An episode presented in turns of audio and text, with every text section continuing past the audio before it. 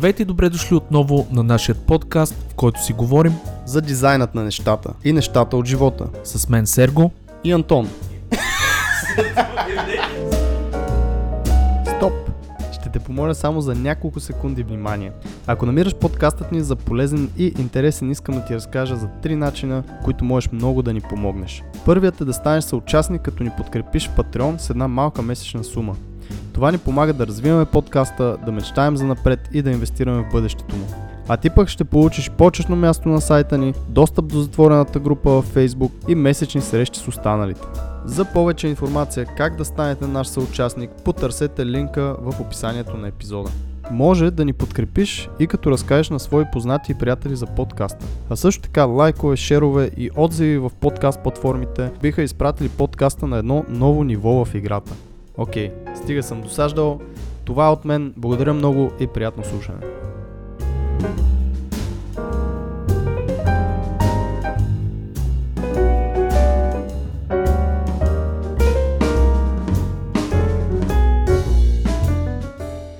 Скъпи слушатели, този път ще съм кратък с представянето на нашия гост. Не защото няма какво да кажем за него, напротив, можем да кажем страшно много неща. Ще съм кратък, защото този епизод е изключително ценен и важен за всеки упражняващ свободна професия. А гостът ни е човек, който се постарава в рамките на час и половина да ни обясни много сложни принципи и да ни даде едни много добри съвети. Този епизод сме го посветили на счетоводната наука и изкуството да сме изрядни с документацията си. Неизменна част от всеки фриленс или бизнес. Поканали сме един магиосник на сметките и счетоводството, а именно Николай Такиев. Надяваме се да разбудим всички тайни страхове и да ви помогнем с този разговор. С Ники Антони Никола ви желаем приятно слушане.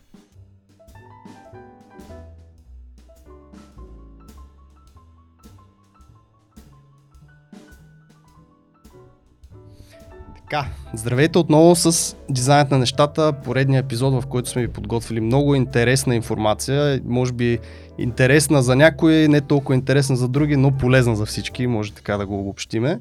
С мене, Сергей и Николай Такев, който ни е на гости днес. Здрасти, Ники. Здрасти, Ники. А, днес ще си говорим с теб за така не много вдъхновяваща така тема, нали? защото по принцип това е дизайнът на нещата, тук си говорим някакви мотивационни работи, идват доста хора, които са в креативните сфери и вдъхновяват нашите слушатели. В случая обаче този епизод целта му е да бъде много полезен и информативен и благодарение на Елина, която ни гостува преди един или два епизода, тя ни свърза с теб, ще си поговорим малко за счетоводството, за точно по-така креатив хората, хората в креативни професии, за самоосигуряващи се лица, за фирми, за данъци, а, нали, За осигуровки. за осигуровки, т.е. да, как да се справим с цялата тази а, тъмна Индия, която е за повечето хора.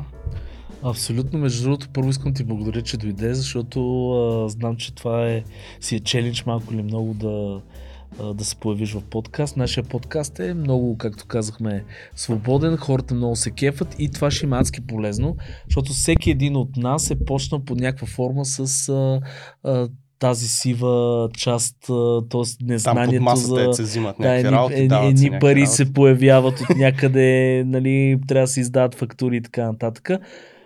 Преди да започнем, да кажеш две-три думи за себе си и изобщо как се ориентира към счетоводството, как се ориентира към тази наука, защото знам, че а, изисква страшно много неща. Математика, а, анализи и така. Ами, първо да благодаря и аз за поканата. Наистина, а, радвам се, че така имам възможност да ви гостувам. А, и се надявам с този подкаст наистина да бъдем много полезни на, на хората и на вашите зрители. Иначе, как? Завърших търговска гимназия. То всъщност всичко започна от училище. Завърших тук в София търговско-банковата гимназия с економическа специалност и всъщност аз още от тогава а, на мен това си ми харесваше, влечеше ме. Така бях, а, бих казал, добър, доста добър в а, економическите предмети, така че за мен изобщо не беше под въпрос какво да ми бъде висшето образование, каква да ми бъде професията.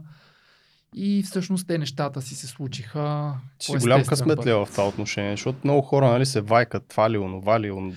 какво искам не, да правя с живота Не си. съм абсолютно имал никакви а, чудения. Исках да се занимавам с счетоводство и финанси. Впоследствие преоткрих като част от счетоводната професия данъците и данъчното облагане като една доста интересна материя, тъй като хората, които не се занимават с счетоводство, нали, знам какво казват. Това е доста скучна професия, доста скучна дейност, много математика, но лично аз не съм съгласен на 100% с това, защото счетоводството отдавна не е само математика, а частта математика е буквално 6-7 клас максимум. Мгм.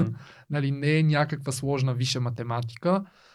Това, което най-много така ме грабна в, а, в четоводната професия е именно тази консултивна функция, която има. Това да консултираш хора, които имат реални проблеми, реални казуси, защото всички знаем, че дали като физически лица, дали като фирми, в крайна сметка от данъци никой не може да избяга.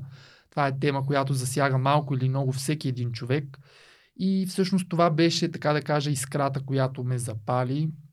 Именно това да мога да разрешавам различни казуси, сложни казуси, да се ровя. Така че бих казал, че в днешно време, тъй като счетоводната професия също се развива, както всяка една друга, тази консултантска функция всъщност заема изключително важно значение. Дори и моите клиенти, хората, които си търсят счетоводители, всъщност изключително много все повече залагат на хора, които могат да ги консултират добре, хора, които могат да им обяснят на лесен и на разбираем език това, което ги интересува и всъщност да им решат казуса.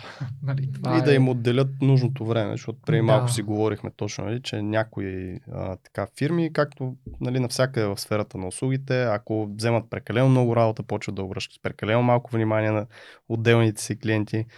А, така Да. че това е много готино. Ти, както каза, нали, счетоводството се развива. Предполагам, че сега, в днешно време, е доста по-интересно, отколкото преди 20 години. Ами да, доста, макар да, нали, да не съм го работил преди 20 години, но това, което мога да кажа, което съм чувал така от по-възрастни мои колеги, е всъщност, че а, оперативната работа на практика вече е доста по-малко в сравнение с тази, която е била преди 20 години, което означава, че на нас ни остава много повече време за това да а, се ровим, да търсим, да се развиваме съответно, да консултираме, нали, да разглеждаме малко по а, така от птичи поглед дадената ситуация, а, а не просто да се ровим в данните и цифрите нали, и сметките, а, което преди 20 години не че не го е имало, имало го е със сигурност, но е било доста по-трудно, просто защото самата оперативна работа е била в пъти повече. В момента има много софтуери, всякакви автоматизации, нали, и е доста, по, доста по-лесно. Но това е много готино, защото реално аз това се опитвам да, да казваме с Антон, нали, с навлизането на технологиите, колко се освобождава от, от, от хората като работа, като labor work, ние така го наричаме. Мгм. Нали? В смисъл, тежката работа вече а, отива на някъде за сметка на, на интелектуалната работа. И между това исках да вметна, че а, това, което правиш ти е доста близко до услугите, които правят и дизайнерите.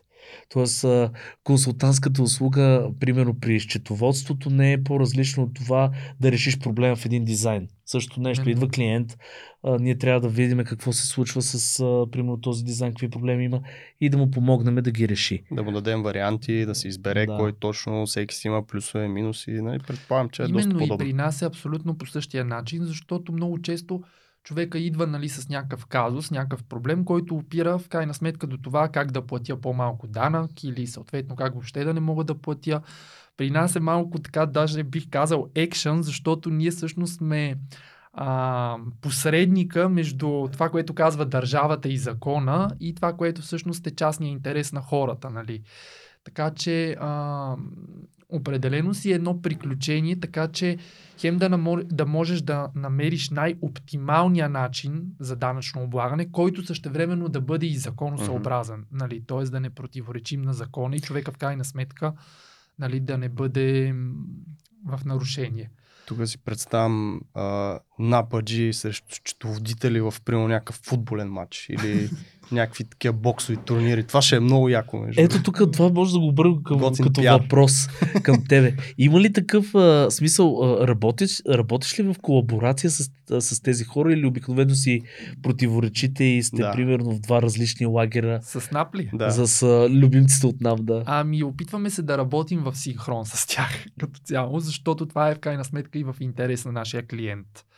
Нали? Но въпреки това, да, аз често съм стигал до нали, не мога да го нарека спорове, но до дискусии с данъчни органи, в които аз защитавам нали, моята теза, съответно, и вече тук е въпрос до това, кой всъщност ще успее да защити по-добре тезата си. В крайна сметка какво казва закона, нали? защото винаги нещата опират до това, какво казва закона. Въпросът е, че сега в нашето законодателство, както има някои неща, които са кристално ясни, така има и някои неща, които Могат да се интерпретират. Ами, Или поне да сега се... да ни да. нападнат юристите, нали, да, Да, кажем, да, че да. могат да се интерпретират, но да кажем има различни гледни точки.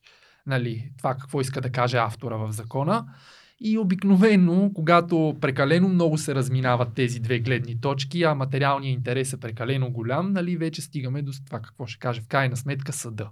нали, това не са изключени случаи, нали, много дела стигат, а, много казуси стигат до съдебни дела, нали, вече и оттам вече каквото каже съда, това Това е е. нормално, когато са на, на, Да. намесени интереси, различни интереси, винаги. Това беше така малко да разбулиме счетоводната професия и наистина да видят, че не са хора с калкулатори, които просто седят и смятат. Да, да, нали... определено, определено бих казал, че не сме.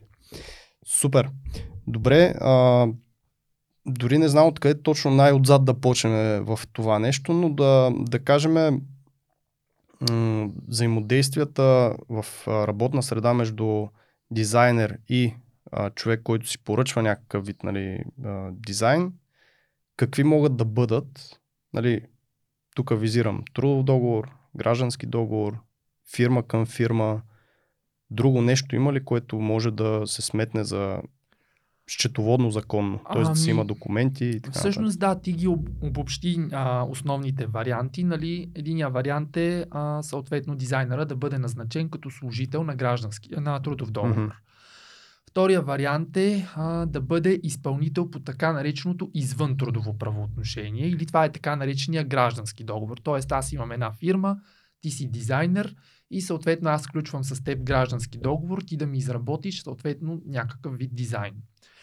Третия вариант е, ако ти като дизайнер имаш своя собствена фирма, аз имам моя фирма, тогава съответно имаме сделка между две фирми, които всъщност си обменят фактури помежду си. Нали, дизайнера издава фактура на мен като фирма, която съм поръчител и по този начин нали, се уреждат нещата. Разбира се, нали, може да има и договор, нали, но като цяло от данъчна гледна точка това е фактурата, нали, когато е Мгм. между две фирми.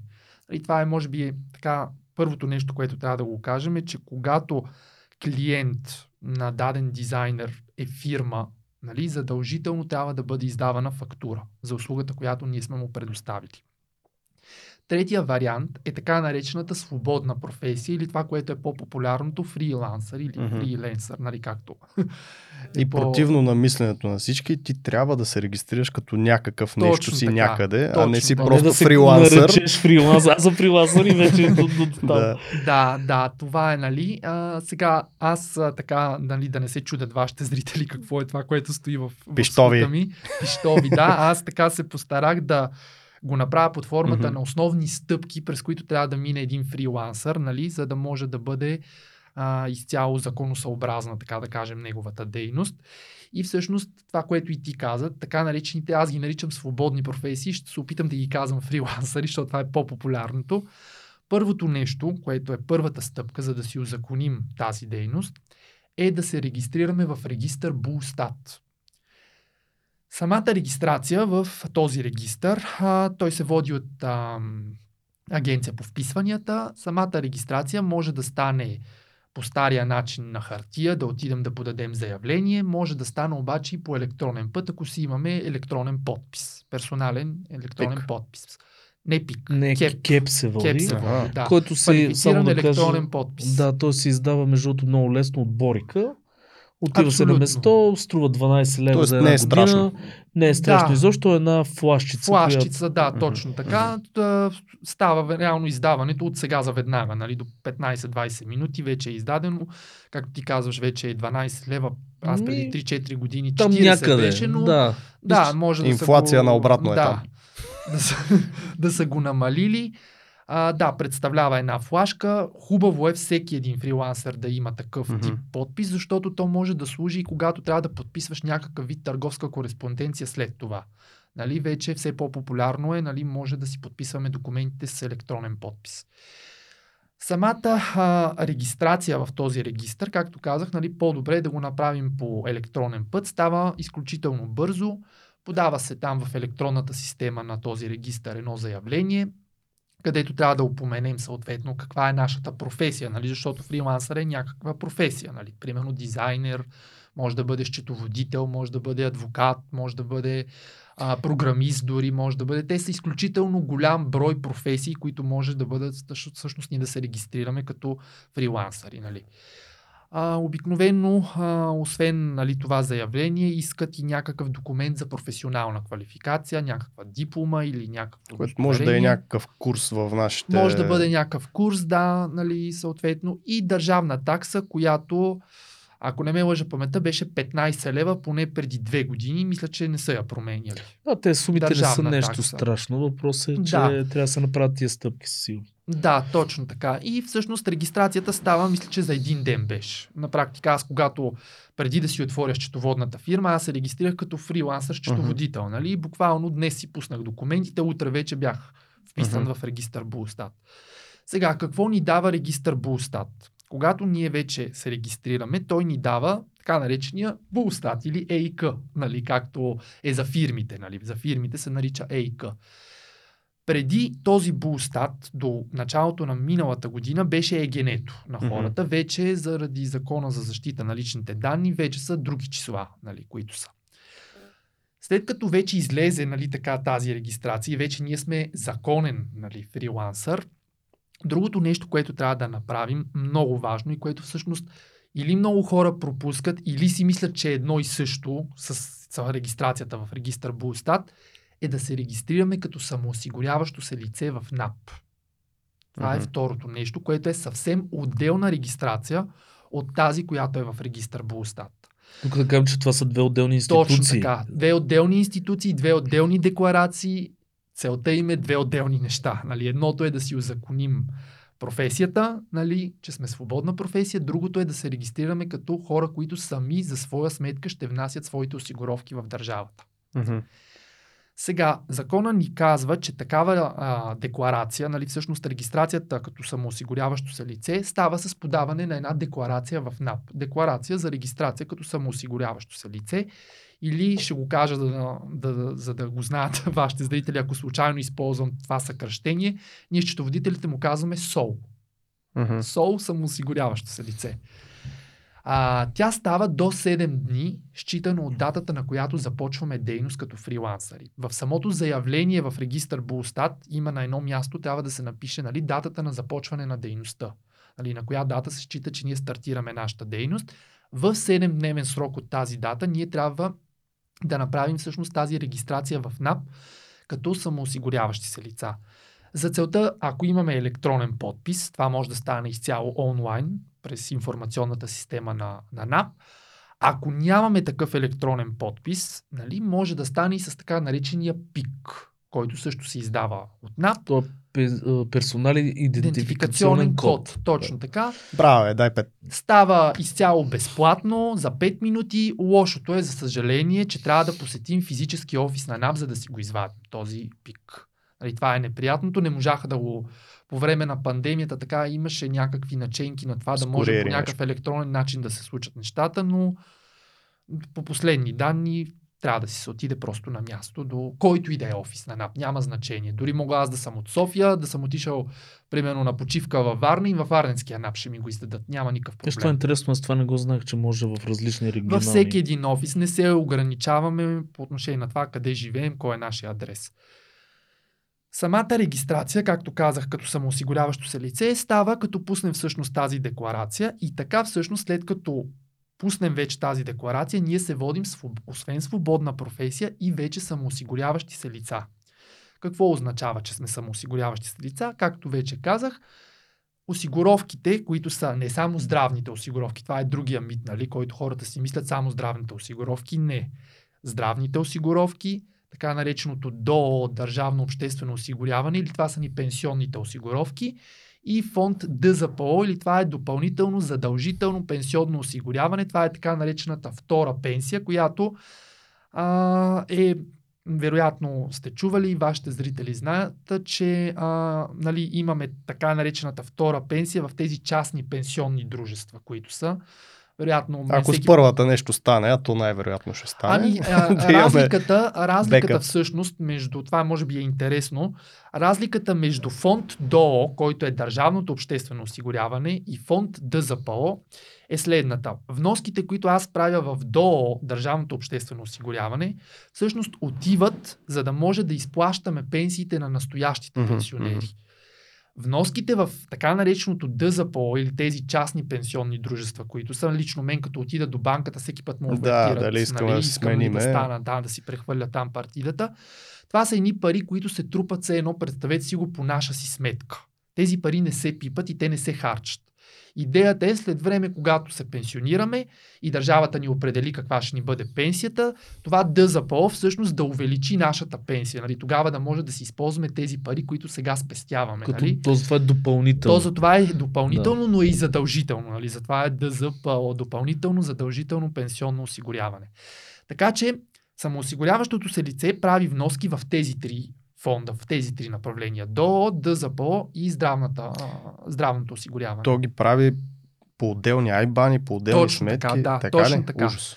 А, едно, че са за негова сметка, едно, че за трите направления има три различни банкови сметки и там си има едни кодове, нали, които се вкарват в самото платежно нареждане, които всъщност показват а, нали, да, към кой фонд да отидат парите. Поне онлайн банкирането на повечето банки е направено адекватно е, и си ги има кодове. Баш тук ще ви прекъсне двамата да кажа, че аз съм имал негативен опит с това, защото когато бях нали, точно самоосигуряващо се лице, се опитах да си плата сам и обърках въпросния код. Объркаш ли въпросния код, те не го приемат а, че ти си превел парите, примерно, в а, тази си Не ги прехвърлят. Си ги пратил на някакви не, административни такси. Не ги прехвърлят примерно. автоматично, да. се пуска едно едни искане за... заявления, едни чудеса. Да, да, да, могат да прехвърлят по партидата. Нали? Добре, и тук следния въпрос. А, какъв е плюса на това аз да съм самоосигуряващо си лице, а не да си направя една фирма и да си вода едни фактури и да пускаме на декларация веднъж годишно?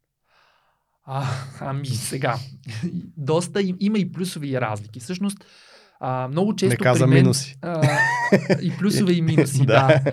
А, всъщност, много често при мен нали, има такива хора, които идват и казват сега кое ще ми е по-изгодно да съм свободна професия или да си регистрирам фирма. Истината е, че а, за да може най-точно да се прецени, тук всичко е въпрос на сметки. Реално погледнато, а, след малко ще стане дума, когато стигнем до това как се облагат а, свободните професии, ще кажем, че а, при тях имаме едни 25% нормативно признати разходи или това са едни разходи, които са един фиксиран процент, който държавата казва, мен не ме интересува какви са твоите действителни реални разходи, аз не ти търся документи за тях, аз просто ти казвам, че от това, което си изкарал, през годината 25% ти признавам нали, по законов път, затова е нормативно, като разход. Тоест, плащаме на практика данък само върху 75% от получения доход. И това ни е, намаля. Тук е една вметка, за, всъщност за художници и дизайнери имаше още допълнителни Там проценти. Там са 40%, са... да. да, ще го споменем и това.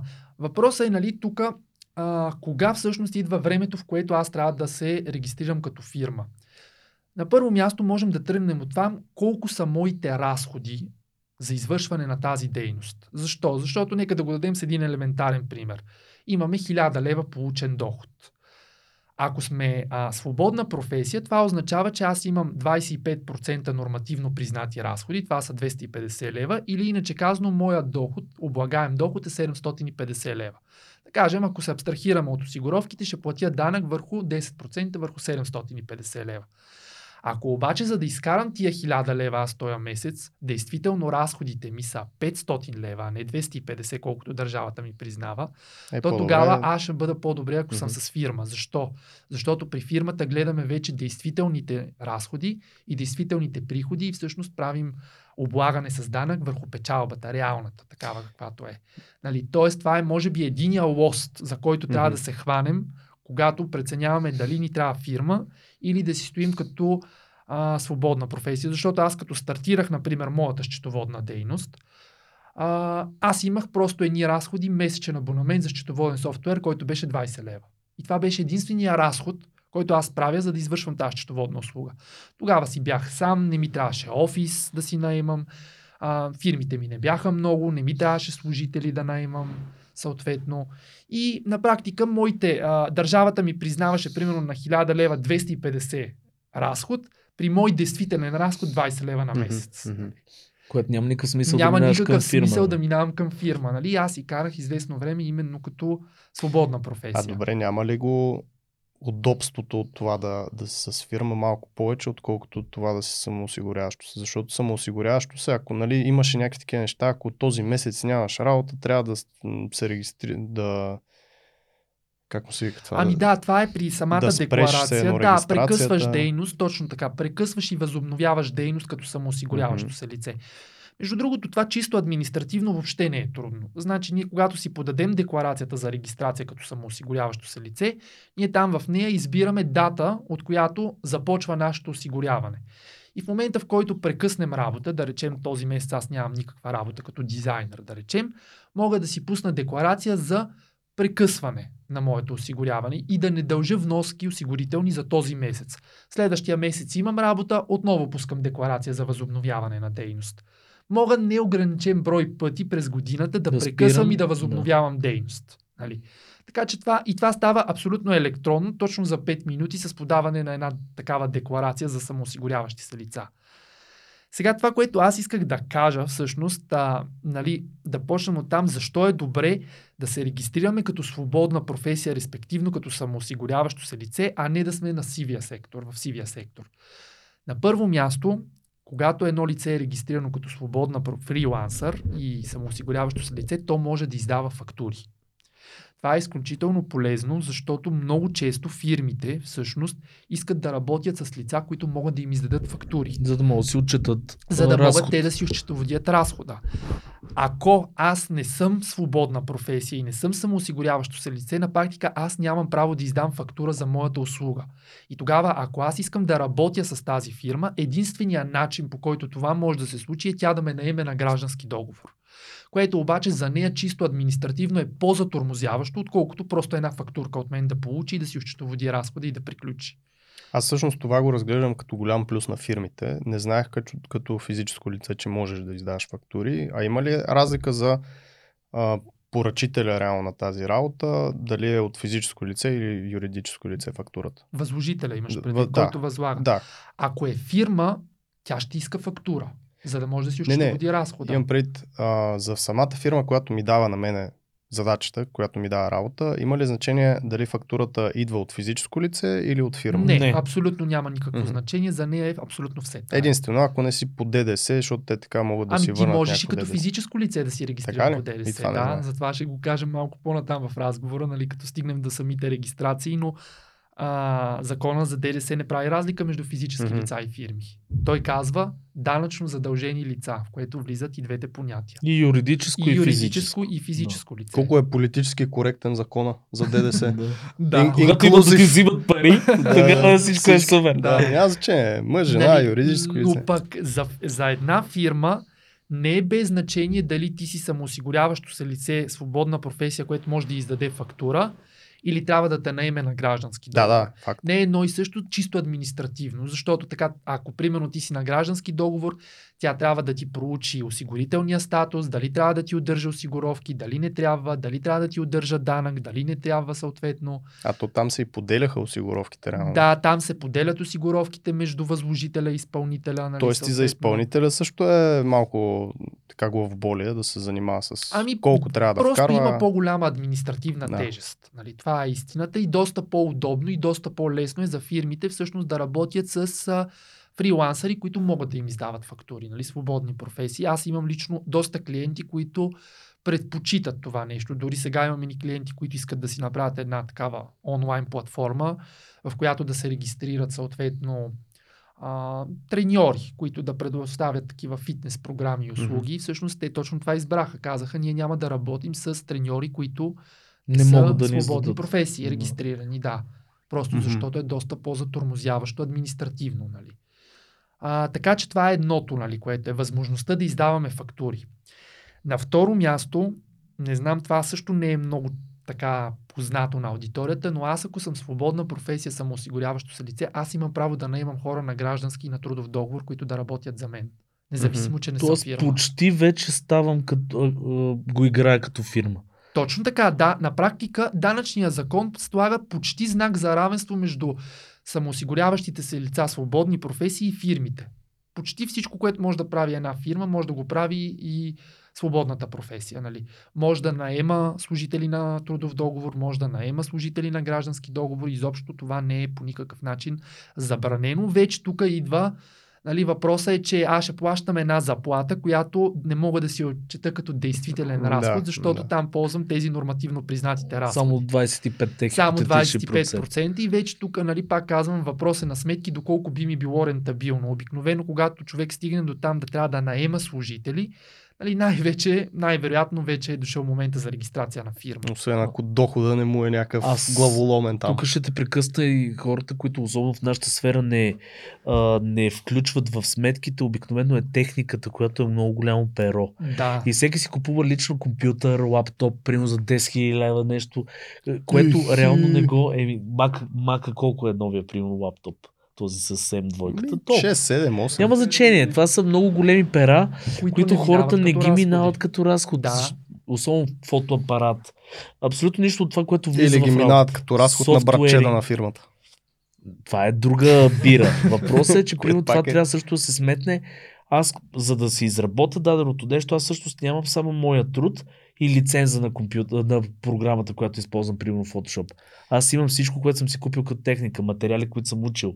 Примерно, защото имаш курсове. които а, постоянно трябва да се апдейтваш. Нали? Да. Поне при нас е така. Аз постоянно съм Да, и при нас. курсове. Аз затова казах, нали, основният лост, от който трябва да се тръгне при преценка фирма или фрилансър, са колко разход аз имам и извършвам, за да получа, примерно, да речем тези Хикс, доходи, които, които получавам. Нали. Оттам се тръгва вече като първа стъпка. Нали. Но всичко е въпрос на сметки. Нали. Всеки конкретен случай трябва човек да седне и да си сметне а, как биха изглеждали нещата, ако сме фирма и как биха изглеждали, ако сме фрилансъри. Но това са така, разходите са една доста опорна точка, от която човек може да тръгне. Другото, което всъщност е много така добре, ето това е всъщност един плюс на фир, пред фирмите, поне хората така го разбират, макар че честно казано аз не виждам нещо като кой знае какво нали, в тази някаква драма, но това са касовите бележки. Ако аз съответно получавам плащания в брой и съм фирма, задължително трябва да издавам касов бон. Ако обаче съм свободна професия, мога да получавам плащания в брой и не съм длъжен да издавам касова бележка. Това е без да има значение в коя сфера си. Да, да, точно така. Това е вече, голямо нали, облегчение, защото нямаш касов апарат, нямаш регистрации. Да, да, да, да, точно така. Те не издават касови бележки. Не са задължени да Добре, издават в, касови в бележки. нашите сфери нали, повече в IT тук цяло си се плаща електронно, така че Да, не е такава банка, драма, но- но... пък да, звучи странно, не го знаех това. Да, просто го казвам, нали, като понеже нали, гледаме плюсови и Да. минуси, нали, просто това е така, да кажем един плюс за хората. Не, че нещо, кой знае какво да си регистрираш един касов апарат, нали, и да пускаш едни касови Абе, бележки. абсолютно всяка една е стъпчица, която е свързана с ходене по тези институции е изключително а, кошмарна и стресираща за, мисля, че всеки един човек в нашите професии поне. Сега в други професии наистина може би не е така, които са малко по-свързани с бюрократщина и администрация. При нас просто това винаги е липсвало, откакто сме започнали да го работим. Това още от студенти, от Ми няма ученици. утежнява, примерно това с касовите бележки, пък пак трябва тия касови бележки да събираш и тях да ги представяш също, което е допълнителна документация, нали така? Тоест ти Ами, издаваш касова бележка. Трябва да даваш на клиента, да, задължително. И нали? въпреки- и, имаш касов отчет, с който. Точно нали, така, касови да, отчет, Да, примерно. който се. Дневните отчети отпаднаха. Преди имаше и дневни отчети, имаше и касови книги, нали? Вече за щастие. Дали има някой, който в просто седи там в а, тези институции и се чуди как да вгорчи живота на, на 100%. хората? Така, колкото се може повече. Ами, не, не бих казал, че искат да огорчават живота, просто сега в крайна сметка на тези хора това им е работата, но Да. Аз не мисля, че измисляме и топлата вода. Това са си европейски Да, такива, те са някакви практики, които практики, идват от други които са си места, навсякъде в Европейски съюз и изобщо повечето Да, държави са едни и същи да. горе-долу. Аз а, така, а, нали, понеже с, а, на, на един счетоводител, така да кажа, най-големия му досек с данъчните е по време на ревизия, защото по време на ревизия нали, те идват на място, имате така възможност да обменяте а, думи. Всъщност, а, по-голямата част от тях, а, за тях също е много затормозяващо спазването Мгм. на данъчните закони. За тях също е много затормозяващо тази постоянна промяна в данъчното законодателство, особено а, нали сега разговора ни тук да не тръгне в някаква политическа насоченост, но в последните две години, три, айде да кажем, а, стана изключително модерно данъчното законодателство да се променя по 2-3 пъти в годината. Имаш едни, един пакет промени, които започват от 1 януари, имаш втори пакет промени, които започват от 1 юли, имаш някъде там към края на годината един трети пакет, нали? А, постоянно някакви неща се сменят, а, постоянно се отежнява нали, най-често бизнеса с някаква допълнителна административна тежест. И това е изключително трудно. Той е като криптото направо. Изключително трудно. Всеки да. ден нещо ново. Да А добре, се, човек да се така, да бъде постоянно в час. това по нещата. какви официални канали може да се следи? Тоест, когато излезе нов такъв пакет или някакви новости в данъчното законодателство, това къде се оповестява? Държавен вестник. Само в държавните вестници? Ами в Държавен вестник а, се, нали, това е по закон, нали, Мгм. когато се обнародва един закон, задължително трябва да бъде всъщност в Държавен вестник оповестен. Иначе НАП на своя сайт, истината е, не знам колко от вас са, са го посещавали, но истината е, че те имат така доста информация на техния сайт. А, даже бих казал, че в последните години работят много в посока на това да пишат разбираема информация. Мгм. Нещо като статийки, така да си го представим, нали, в които на доста разбираем и достъпен език, особено що касае физическите лица, а, да, така да разясняват нали, някои, някои неща. Другото, което всъщност може да се прави е да се изпращат и официални запитвания до НАП, където нали, всеки човек да си изясни конкретния казус, да си разясни конкретната фактическа обстановка и да пита НАП какво Това трябва може да ли да стане в един нормален човешки разговор, а не искане от може, еди кой си, може егене, да, еди може да се обадите и по телефона, но не ви съветвам. Защото, Защо? ами защото реално погледнато, а, обаждайки се по телефона, да, вие можете да получите някаква консултация от тях, но това ще е по телефона, вие не знаете на какъв служител ще попаднете. Неговото мнение дадено по телефона с нищо не го ангажира. Да, не е Нали? писмено, което Мгм. са А, докато вече, писмени. не че писмените становища на НАП имат някаква обвързващ, обвързваща сила, нали? но все пак друго е когато нали, дойде един данъчен на проверка и нали, те питат и сега, що това така си го направил и ти отвориш извлечението, mm-hmm. това становището и кажеш, ето аз съм си задал въпроса, вашите колеги тук така са ми отговорили, че се прави. Нали? А, а и сега, м- истината е, че доста рядко може да се случи НАП да излязат с някакво становище към вас и да ви напишат грешни неща Мгм. вътре, които нали, после да някой да създаде проблем за тях. Добре, за да, за да не плашиме все пак аудиторията и хората, които ни слушат, голяма част от това, което тук що спомена, всъщност е работа по-скоро на счетоводители, т.е. хора, с които Да. нашите слушатели биха работили. Нали? За хора, които просто имат клиенти от време на време, имат някакви доходи, които нали, трябва да ги осчетоводят. Предполагам, че могат и сами и нещата са доста по-лесни. Когато имаш Абсолютно. един-два клиента, работиш си на ежемесечна някаква база с тях, а, трябва просто си внасяш осигуровки, както нали, преди това да се регистрирал, осигуровки, всеки месец към 3 айбана, което става по електронен път и е сравнително Да, лесно. до 25-то число на месеца, това да Ето. кажем, до кога Да, се внасят да. осигуровките. До 25-то число, сега примерно да речем до 25 април, внасяме осигуровките за март. Какво става, ако ги внеса на 27? примерно?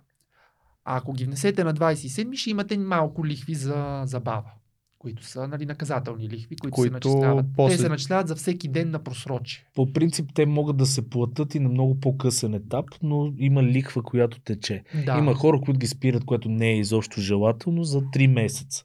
Мгм. И след това, да кажем, се ги възобновяват. Но това означава, че ако отидеш, не дай си Боже, по здравна каса някъде, И си те прекъснати ще здравни с права. прекъснати, няма как да стане. Да, точно така. И, трябва, и те обикновено казват, ходи си плати за здравните осигуровки и Да. представи документ и вече еди какво си. Така че винаги е хубаво нали, това нещо да не се прекъсва, особено здравните осигуровки е нещо, което... Да, точно така. Здравните осигуровки е нещо, което е много важно. И да, наистина това, което ти казваш, аз изцяло споделям твоето мнение, а, че нали, по-голямата част от нещата, които сега говорим, нали, са работа на счетоводителя, но все пак за мен е важно хората да знаят, че има начин да комуникират с НАП, могат да го направят, могат да ги питат и могат да получат информация. Това е много важно да се знае, защото много често ние хората си мислим, ми те НАП си общуват само с бизнеса, нали? И едва ли не те са недосегаеми за нас, просто смъртните. А те са някакви хора. митични същества в главите на Да, повечето което хора. не е Всъщност така. ние даже имаме един от, от нашите патреонци, а, така има пряка връзка с, с НАП, смисъл абсолютно готин човек, с който Точно така. нали, да, си разговаряме и, всъщност се... Те И... съдействат, нали? В тях интерес е те да съдействат на нас, за да можем ние да си декларираме и платим данъците и всичко да бъде окей. нали? Тоест, това, че се обаждаш и питаш данъчен за нещо как да го направиш, не означава, че нали, той е твой враг и нали, няма да му се обаждам да не вземе да ме губи. Нали? Аз не знам откъде идва даже това този, не е правилно да го мислят този хората. страх, смисъл, или дори като да получиш някаква бележка от НАП. Направо, О, да. сигурно Аз хората всички клиенти, замръзват. изтръпват Да, Значи те дори не си отварят имейла, само ми го форвардват и казват, моля ти се отвори да видиш, защото мен ме е страх. Ама от какво те е страх? А те хората са го уведомили, че той си е платил е осигуровките и шест. просто са поступили по сметките на НАП. Защото като си платиш осигуровките, след 2-3 дена винаги получаваш един имейл, много страшно изглеждаш, в който пише постъпиха суми в данъчно-осигурителна сметка на данъчно Да, задължено да, лице да, или да, кое да, си, или да. кое си, нали? И всъщност те ти казват, окей, човек, ти си платил осигуровките и те информираме за Ама това. ето каква е причината да го описват по този начин, а не по някакъв лесно смилаем начин за всеки човек. Това, Е, защото защо- е, спазват нормативен текст. да, има си някакви Някакъв норми стил да, нормативи. на комуникация, нали? Те могат да напишат, е, пич, браво, плати си осигуровките. Поздравяваме нали? Абе, тук да знаеш, че се получили Ама пари. според мен трябва по някакъв начин да ги разделят. Тоест, а, физически лица с доеди какъв си оборот да говорят по един начин. Абе, Когато стана до... Не, ми не, по-яко ще е. Смисъл да има някаква да. категоризация все пак на хората, с които Йо, комуникираш. бро. Но, тук, Ей, йо, бро. тук, сега, тук да кажем, между другото, че НАП обикновено и другото, което ако дори да получиме някакво нещо искане от тях, обикновено са в срокове. Те никога не казват не е фатално. Ако Тоест, не няма дойдат нещо, с което... полиция на вратата ви, повечето случаи. В значи повечето случаи. Тоест винаги има до някакъв срок си дай тези документи и после ще имаш пак още някакъв срок да, си Да, дадеш. има срокове, да, точно така, има срокове. Всъщност ние сега това е следващата стъпка, в която а, за която искам да разкажа. Регистрирали сме се като самоосигуряващи се лица с декларацията, регистрирани сме свободни професии, почваме да работим. Издаваме фактури, творим, получаваме пари, всичко е 6. Какво трябва да правим като ежемесечно отчитане пред НАП? Нали? Това е следващата стъпка. За осигуровките, които са за наша сметка, защото сме самоосигуряващи се лица, ние трябва да подаваме в НАП всеки месец до 25 число така наречената декларация образец 1. Какво представлява тази декларация? Ами тази декларация всъщност е декларацията, с която ние казваме пред НАП, а, това е моя осигурителен доход, върху който аз искам да внеса осигуровки. Съответно и на база на тази декларация, когато я подаваме в електронната система на НАП, на практика на нас ни се генерират и задълженията, които после да платим. А ако ние не сме си подали тази декларация, няма и какво да платим. И, това ще, и ще се случи точно това, което ти каза. Аз ако не съм подал декларация едно в системата на НАП, а си преведа сумите, те ще стоят в системата на НАП като надвнесени. Няма, защото няма да има задължение, което да е формирано и с което тези суми да се прихванат. Задължението се формира именно чрез подаването на тази декларация едно. Всъщност ние с, не, с, тази, с подаването на декларация едно, ние на практика казваме на НАП, ето това са моите задължения за този месец, свързани с осигуровки. Те, тази декларация формира на практика Мгм. нашите а, задължения, които после да платим. Да, защото те не знаят реално какво дължиш на... Точно така. И точно те ти ги така. слагат тия пари, които ти си мислиш, че а, си ги превел точно за този месец, не си попълнил декларацията, те ти ги слагат като, както каза ти, on hold. Точно така, системата на НАП тя е автоматична и тя първо чака да се формира задължение в нея и после, когато постъпи сумата, тя свързва сумата с задължението. А това задължение, за да постъпи и да се формира в системата на НАП, трябва да имаме подадена декларация едно. Това е... Това става на момента, т.е. подаваме декларация, връща ни колко пари трябва да изпратим, тогава изпращаме пари. Точно така, така да го кажем. Подаваме декларация, то, тя, тя ни връща системата резултат, примерно след 10-15 минути, че декларацията е приета и след това вече можем да си нареждаме съответно сумите. Тук говорим електронно, може да се случи. Логично. Говорим електронно, сега ще кажем и как се подава това нещо. NAP си имат безплатен софтуер, който може да се свали от сайта на NAP, инсталира се на компютъра, изключително елементарно. А, като напишете в Google програмен продукт на NAP декларация образец 1, нали? и ще ни препрати към сайта, откъдето да си изтеглим тази базова програмка на NAP, където всъщност а, правим си а, там нещо като личен картон с имена, ЕГН, нали, така нататък, лични данни. И съответно, благодарение на тази програма, вече ние можем да си генерираме файловете, защото те са в един специфичен формат. Нали? Чрез тази програмка Точка си деклари... да, формираме си нашите файлове, които да подадем в системата на НАП отново с електронен подпис, може и с ПИК. всъщност. Супер. Да, да ги подадем. И тук вече идва нещо много важно, което трябва да знаят всяк, всяко едно самоосигуряващо се лице.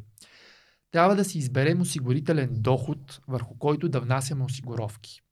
Към момента за самоосигуряващите се лица имаме един установен минимален осигурителен доход, под който не можем да паднем и то е 710 лева. Това е а, минимума към момента. Очакваме да го вдигнат. Нали? Да, тук да кажем, че трябва да се следи, защото те ги дигат периодично. Точно така, да. Сега дигнаха минималната работна заплата на 780 лева, но трябва да, да, да се прави разлика между минимална работна заплата и минимален осигурителен доход за самоосигуряващите се лица, защото много хора си мислят, че е едно и също. Пак то не е. Нали, минималната работна заплата, това е нали, сума, под която не можеш да паднеш на трудовия си договор при 8 часа труд. Нали. Доколкото минималният осигурителен доход за момента все още стои на сумата, която беше и миналата година, 710 лева. Обикновенно до момента данъчната практика беше такава, че а, минималният осигурителен доход за самоосигуряващите се винаги да е равен и на минималната работна заплата. В момента сме за първи път от много време да има разлика между тях.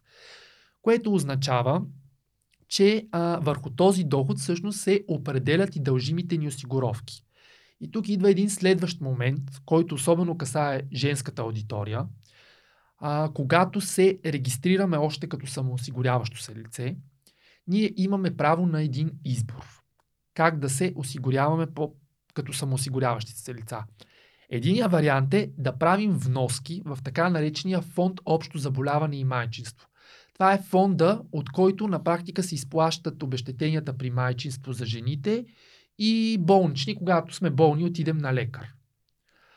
Можем обаче да изберем и да не правим вноски в този фонд. Тогава осигуровките ни ще бъдат по-низки. Обаче, това означава, че ако да речем една, една жена, която е избрала да не се осигурява в този фонд, утре излезе по майчинство, тя няма да има право на обещетение. Или ако ние се разболеем и утре отидем и си извадим един болничен от доктора, няма да имаме право на този болничен. Няма да ни плати ной просто. Защото не сме правили вноски в този фонд общо заболяване и майчинство. То е въпрос на избор. Всяко самоосигуряващо се лице си избира, иска или не иска. Този избор се прави още към момента на регистрацията като самоосигуряващо се лице. И аз винаги съветвам моите клиенти да избират всъщност опцията с осигуряване за този фонд общо заболяване и майчинство, защото разликата е 3,5%. Аз даже тук съм се а, съм си извадил. А, реално, ако се осигуряваме в момента върху 710 лева с фонд общо заболяване и майчинство, ще плащаме общо осигуровки за всичките фондове 222 лева и 23 стотинки на месец или 31,30% са осигуровките. Ако сме избрали да не се осигуряваме за този фонд, е някъде около 197 лева. Тоест разликата не е Разликата е голяма. 20 лева, реално. Да.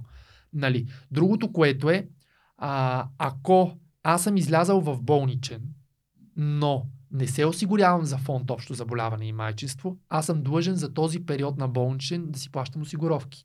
Нещо, което не съм длъжен да правя, ако се осигурявам за фонд общо заболяване и майчинство. Защото се предполага, че ти когато си в болничен, не извършваш трудова дейност, не работиш. Нали? Как излиза в болничен самоосигуряващо се лице? Ами, отива на лекар и си взима болничен. болничен лист. Да. Смятай. А тук един въпрос. Ако си избрал, примерно, в началото, при регистрация, понеже ти каза, да не внасяш в този фонд, а после промениш мнението, имаш ли такава възможност? Имаш възможност само от 1 януари до 31 януари всяка година. Минали 31 януари, цяла година си го караш както си го избрал. Мен ме Ясно. кефи ме тази колективно смисъл, вкараш едни пари в нещо, което нали, всички да могат да използват. Има някакъв романтизъм Е, така, в цялото така нещо. работят, Те така работят държавните повечето, да, да, системи. Въпреки, че слушах е сега тотално в топик, но за Silicon Valley Bank, дето се сгромоляса, слушах точно обратните а, така мнения по този въпрос, защото там също извадиха едни пари от а, всъщност пула, който се събира от всичките банки и всичките, които си слагат депозити нали, в тези банки. Тоест, все едно хората, които са били в други банки, са помогнали на Silicon Valley Bank да си покрият депозитите на неговите, на клиентите на тази банка. И бяха плюс така два лагера. В смисъл се бяха То разделили. винаги има два лагера. То даже има и за това да, Universal Basic Income, дето е тази, Да. си, нали, а, какво се води това, визия, да не се случи това нещо, защото има пак плюсове и минуси, но, Но- това примерно пак е, това са модели. Да, да, но, но ние имаш живееме избор. в... А, В смисъл, тук е готиното е, че имаш избор. Тоест, да.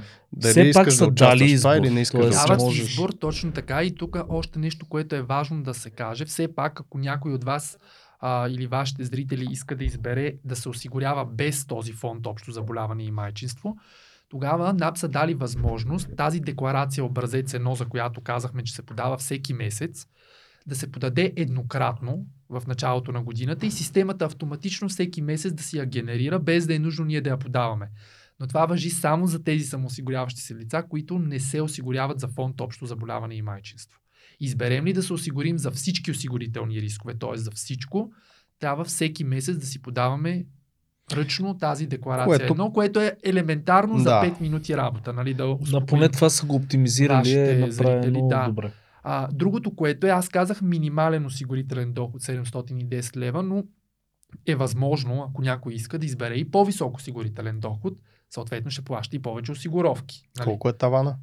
3400 лева е максималният осигурителен доход, така че нали, има различни ситуации. Някои, примерно, се намират в етап от живота си, в, който, пример, в който, примерно, искат да плащат повече осигуровки, защото, примерно, дамата ще излезе майчинство, иска да получава, примерно, по-високо обещетение. Или, примерно, наближава човека пенсионна възраст, нали, иска Или ще искат за кредити, пенсия. някакви за или ще жилище. иска кредити, макар че банките са доста не, така негативно настроени към фрилансърите. Общо заето не ги разглеждат като някакъв надежден източник на доходи. нали, съответно надежни кредитополучатели, за съжаление. Искат там, поне аз така от мои клиенти съм чувал, поне три данъчни декларации за 3 години назад, да видят колко доходи си имал, нали, за да могат да те одобрят. Тук- Искат обезпечения разни. Да, абсолютно си прав. Между другото, абсолютно е така. Затова е хубаво, може би, дори да се направи фирма и за да може такъв трак рекърд да се прави Да. за, за това, ако фирмата е успешна, не само, малко по-благосклонни са за всякакъв вид Да, кредитиране. макар че и при фирмите за фирмен кредит, скоро имах такъв казус, пак искат 3 години назад.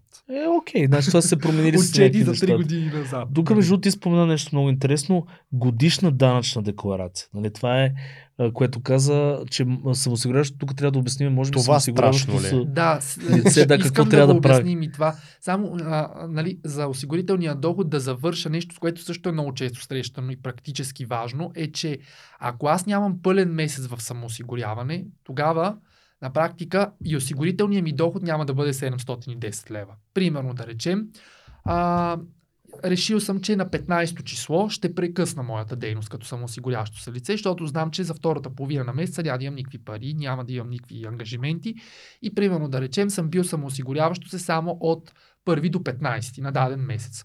Тогава осигуровките, които ще дължа за този месец, ще бъдат за тези 15 дни, но няма да се определят върху 710 лева, а върху 710 делено на 2, Мгм. нали, само за 15 дни.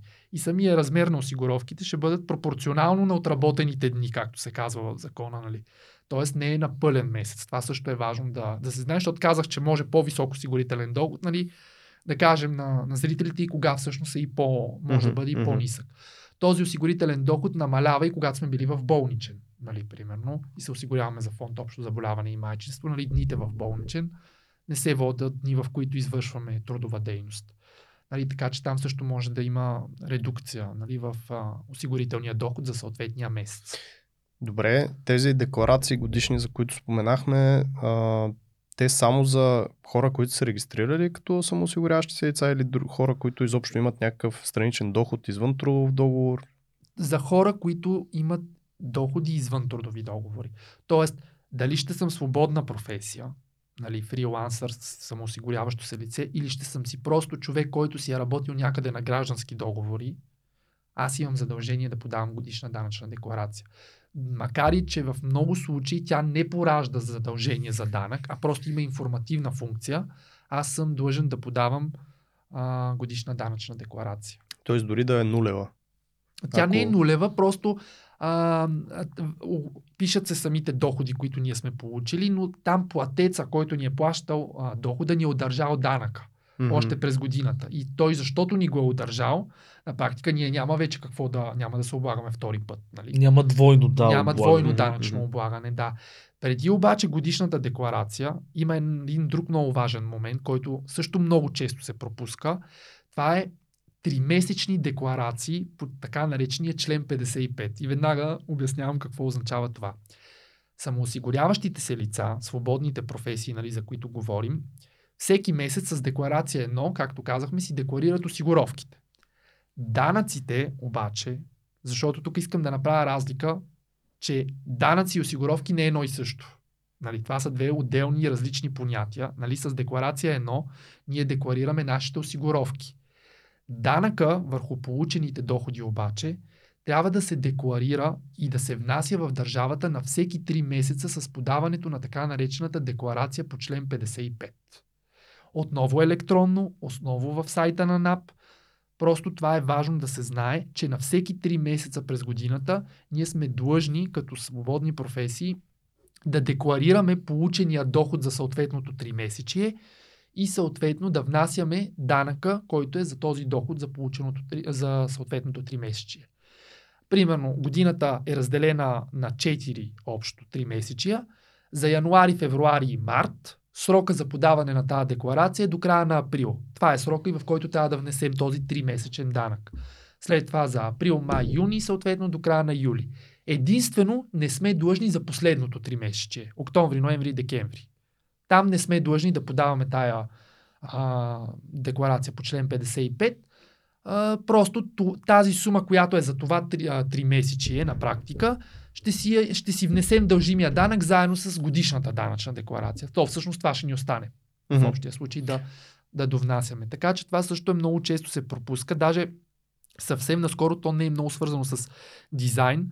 Обаче а, консултирах един мой клиент, който физическо лице има си собствен апартамент, което отдава под найем на друго физическо лице. И той не знае, че има задължението за дохода си от найем на 3 месеца да си подава декларацията и да си се облага на 3 месеца. Той разчита, че това нещо ще го направи накрая с подаване на годишна данъчна декларация и там ще си плати съответно целият данък. Мгм. Което аз до сега честно казано не съм чул НАП да са глобили някой, може и да са, аз поне не съм чувал, за това, че не си е внасял на 3 месеца данъка, но по принцип важно е да знаем, че такова е законовото правило, така да кажем. Така казва Тоест това закона. не влиза към годишната ти декларация.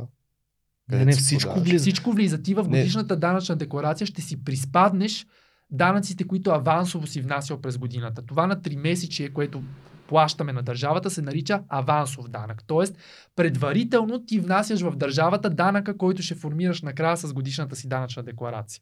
Тоест, затова се казва авансов данък. Това е малко като с приравняването с топофикация. Да, Все разбирам, аз се опитвам прогнозиални- да разбера каква е логиката, смисъл просто държавата да Сега има в ще кажа хазната каква е пари да логиката. оперира. Логиката е, че държавата има разходи постоянно. Да. Да. Окей. а не може да разчита на това, Мгм. че само веднъж годишно ще влизат приходи в държавния бюджет. И за да може съответно да финансира тези нон-стоп ежемесечни разходи, тя е създала тази система за авансово облагане, за да може да има някаква регулярност през годината на постъпленията, които влизат в държавата. Мгм. Затова имаме такова авансово облагане. На практика, данъка, който по трудови договори ни удържа работодателя, също е вид авансов данък. Той също се нарича авансов данък. Той пак е данък върху общата годишна данъчна основа, както се казва нали, на терминологичен език, но той пак е вид авансов данък. Нали? Това е все едно като... Да, защото то е нормално. Ако, примерно, трябва да се ремонтира улицата, не може веднъж Да, бе, на година загрях, да очакват да влезат ни пари Точно така. и да, да. ги разпределят после цяла година. Такъв е механизма. Така че А. това е да, много важна декларация по член 55, да го знаят на тримесечна база, че трябва това нещо да се подава в НАП. С нея декларираме само данъка, който, сме, а, който дължим за получените доходи през съответното тримесечие. Там не декларираме осигуровки. И сега тук може би нали, да стигнем до това за въпросните нормативно признати разходи, защото те имат пряка връзка с определенето на този 3-месечен данък, а и на годишния като цяло. Сега, по отношение на свободните професии, както казах, държавата казва така. Мен не ме интересува ти какви разходи и, и, имаш, за да си извършваш твоята дейност. Аз не ти търся и документи, с които да ми доказваш твоите разходи. Аз ти определям законово, нормативно, определен процент от получения доход, който ще, ще считам като твой разход. За свободните професии това е 25%, или иначе казано плащаме данък само върху 75% от получения доход, а не върху 100%. За а, така наречените авторски и лицензионни възнаграждения, възнаграждения на артисти, изпълнители и така нататък е 40%, за земеделските стопани е 60%. Те плащат само върху 40% от получения доход. А, от тая година вкараха и адвокатите в а, категорията с 40% нормативно признати разходи. Мисля, че беше от началото на 22 година даже. Мгм. И те вече са в този кръг. Ако има някой юрист, който да ни слуша, едва ли, но все пак. А, има и такива време А, да, за тях го успяха така да, да прокарат в законодателството, да, да, да са с 40%. Така че всъщност това представляват нормативно признатите разходи. Определен процент, който държавата ни признава като разход, защото все пак на нея е ясно, че за да извършваме каквато и да било дейност, ние все пак някакви разходи извършваме, но за да не ни оттежнява с това да доказваме с документи, да пазим разписки, касови бележки, фактури и така нататък, нещо, което трябва да правят фирмите, нали, тя казва, аз ти определям толкова, 25%.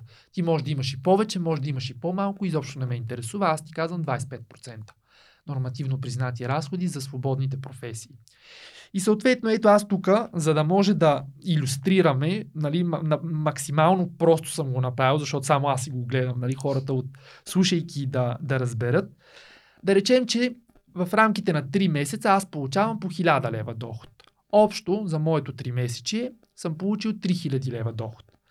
На тези 3000 лева аз трябва да определя моите нормативно признати разходи, които са 25% или иначе казано 25% на 3000 това са 750 лева.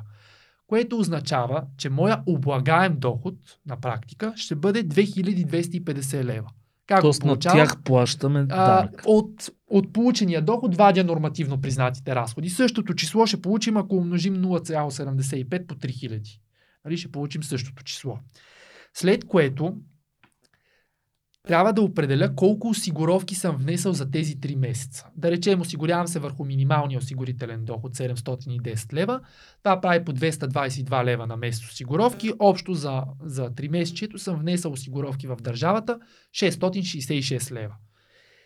От тези 2250 нали, облагаемия доход приспадаме осигуровките, които сме внесли за съответното 3 месече и така получаваме сумата, върху която трябва да начислим тези, а, 10%. тези 10% 3 месечен данък. В нашия пример това е 1583 лева. Или 150, 158 лева да. ми е 3 месечния данък в ситуация, в която аз всеки месец получавам по Мгм. 1000 лева нали, за всяко 3 месече и си внасям осигуровки върху минималния осигурителен доход. Пак казвам, за последното 3 месече не сме длъжни да подаваме тази 3 Да, защото идва в годишната декларация. то ще си се там в годишната данъчна декларация формира това задължение. И този авансов данък, който сме го внесли с тези 50 петици, както ние счетоводителите ги наричаме, се приспада накрая в годишната данъчна декларация от общия дължим данък. Тоест ние в годишната данъчна декларация ще кажем общо за годината съм получил толкова пари, следователно на тези пари толкова е моя годишен данък. Да, обаче аз през годината авансово съм внесъл толкова авансов данък и това, което остане, всъщност ще бъде задължението ни, което трябва до 30 април да внесем в държавата. Тоест това не ти го калкулира софтуера някакси автоматично на базата на това, какво ами, си правил преди? Ами не го, да, не го калкулира, но пък има доста приложения в интернет, при това безплатни, mm-hmm. където нали, това нещо може да се калкулира и да се а, изчисли. Годишната данъчна декларация се подава в срок до 30 април, от 10 януари до 30 април. Ако 30 април се пада почивен ден, както мисля, че се получава точно тази година, срока изтича на първия работен ден, мисля, че беше 2 май. Не съм сигурен, честно казано. Дали да, удължава е Да, но се удължава. Това е срока, в, в който трябва да внесем дължимия данък. Сега, аз винаги казвам на моите клиенти, ако нямаш пари да внесеш било то осигуровки, било то данък, това не означава, че не трябва да го декларираш. Защото за липсата на декларация ще те глобят. За това, че си закъснял с плащането, ще платиш просто лихва за забава. Която не е страшна между Да, защото много хора си мислят, о, аз нямам пари този месец, няма да подавам декларация едно за осигуровките или няма да подавам еди коя си декларация. Не, подая, нека да ти се формира задължението в НАП, пък ти го плати на по-късен етап. Никой няма да те убие. Ще платиш там няколко лева отгоре, примерно, зависи сега колко е забавянето, разбира се, но ще платиш там няколко стотинки или няколко лева отгоре. Не е голяма драма. Но да не подадеш, например, да не подадеш годишна данъчна декларация, глобата е до 500 лева. Нали? Да, глобите са големи. За липса на деклариране. Нали? Да. Тоест, а, много хора си мислят, ами аз ако не си платя на време задължението, те ще ме глобят. Няма да те глобят, просто ще ти начислят лихва за забавяне която между другото сега се увеличи тази година, стана 14% на годишна база, преди беше 10. Mm, да. Защото БНБ вдига основния лихвен да, процент, да, да. вероятно сте те чули. Са вързани, да. И те са обвързани и вече на годишна база там от 13-14%, което Нали, за няколко дена закъснение буквално с стотинки. Тук между другото за нашата аудитория да включа, понеже аз точно бях, като започвах, бях а, самоосигуряващо се лице а, като художник. И това за дизайнерите е много готино, защото се 40, тези 40% можем нали, да ги използваме. Да, това е някакъв плюс за Въпросът обаче е, че за да се регистрираме, тогава си спомням, че трябваше да се докаже, че все пак имаш художествено образование. И аз, примерно, бях приложил от художествената гимназия. Нали, да, но диплома. с сертификати от разни уроци или по-дълги такива курсове също, доколкото да, знам. и аз така мисля. Не съм чувал да има някакъв да. проблем. Да. Не съм чувал да има някакъв проблем. Другото, което може би така доста често го получавам като въпрос, а, а, кои доходи трябва да декларираме, нали? Защото понякога става едно такова объркване, защото срока за подаване на годишната данъчна декларация е 30 април и хората не, не се усещат, че всъщност се гледат получените доходи до 31 декември. Mm-hmm. Тоест, доход, който сме получили в февруари месец до година, ще отиде в новата годишна данъчна декларация, която до година трябва да подаваме. Нали? Гледаме реално изплатените доходи към 31 декември. Много често има случаи, в които, например, ти си изключил договор с някой декември месец, нали, работиш, обаче той ти го плаща в януари. Да този доход ще отиде в новата година, защото е получен в януари. След като не е получен преди 31 декември, няма място в настоящата данъчна декларация. Той ще си се декларира в следващия. И, и това, това за, е за хора, между другото, които използват примерно една банка или айде да кажем две банки, имат две сметки максимум а, и всичко, всяко разплащане става по банка, е сравнително лесно да си ги тракнеш за една година. Тоест, вадиш се извлечението, гледаш кои са ти входящи, да гледаш откъде са, какво са, защо са, колко са и си ги описваш. Да, да, абсолютно, абсолютно е така. В самата годишна данъчна декларация, нали, тя сега вече доста оптимизираха в НАП. В момента, когато влезеш да си подаваш електронно годишната данъчна декларация, автоматично ти се зареждат а, някаква част от доходите, които си получил през годината коя част би трябвало да ти се зареди? Би трябвало да ти се зареди тази част, тези доходи, които си ги получил от фирми. Защото би трябвало те да са декларирали пред НАП преди това, че са ти изплатили тези доходи. Значи това е един механизъм на НАП да хване некоректните а, хора, които не си декларират доходите. Защо? Защото тя за един и същи доход събира информация от две отделни места. Веднъж задължава платеца на дохода да декларира, че е платил на лицето Хикс Иван Иванов с ЕГН Еди Мгм. Куеси, аз му изплатих този доход. Веднъж задължава самия Иван Иванов, чрез подаване на своята годишна данъчна декларация, да декларира същия доход. И така, ако единия декларира, пък другия не, вече светва червената лампичка на НАП, че нещо не е наред. Или ако единия декларира една сума, пък другия декларира друга, друга сума, пак светва червената лампичка в НАП, нали? И могат съответно да Мгм. а, Правят проверка, най-вероятно, да, да. да, проверят защо е така и какво се случва. Нали? Като те проверяват най-вероятно и двете страни. Да, да, да, да. Другото, което а, много често така срещам като въпрос, на мен ми излиза еди каква си сума автоматично в системата, ама аз знам, че не е тази сума, какво да направя? Ами коригира я такава каквато е правилната сума. Защото това, че системата на НАП автоматично ти е попълнила някакви данни, те даже в самото указание там в системата си казват, че отговорността за верността на тези данни си е твоя. И ако нещо не ти се е заредило така, както реално е било, ти си длъжен да го редактираш и да го промениш така съобразно, както е било действителност. Нали, Тоест не можеш да се позовеш на това, ами тя системата така ми го изкара, аз затова така го подадох. Нали. Няма да ти го приемат като довод.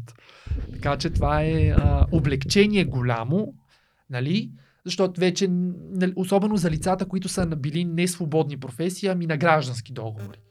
Нали, това е облегчение за тях, защото те вече не е нужно да ходят да търсят, да, Да, искат служебни да. бележки и така нататък, нали, за да попълват там в декларацията. Обикновено би трябвало всичко да се излезе автоматично и те просто да потвърдят, че информацията е вярна и да си подадат Тоест, вървиме към улеснение. декларация. Което тук да кажем, е, между другото, когато се работи на граждански договор, трябва да се иска служебна бележка от фирмата, която е подава смисъл.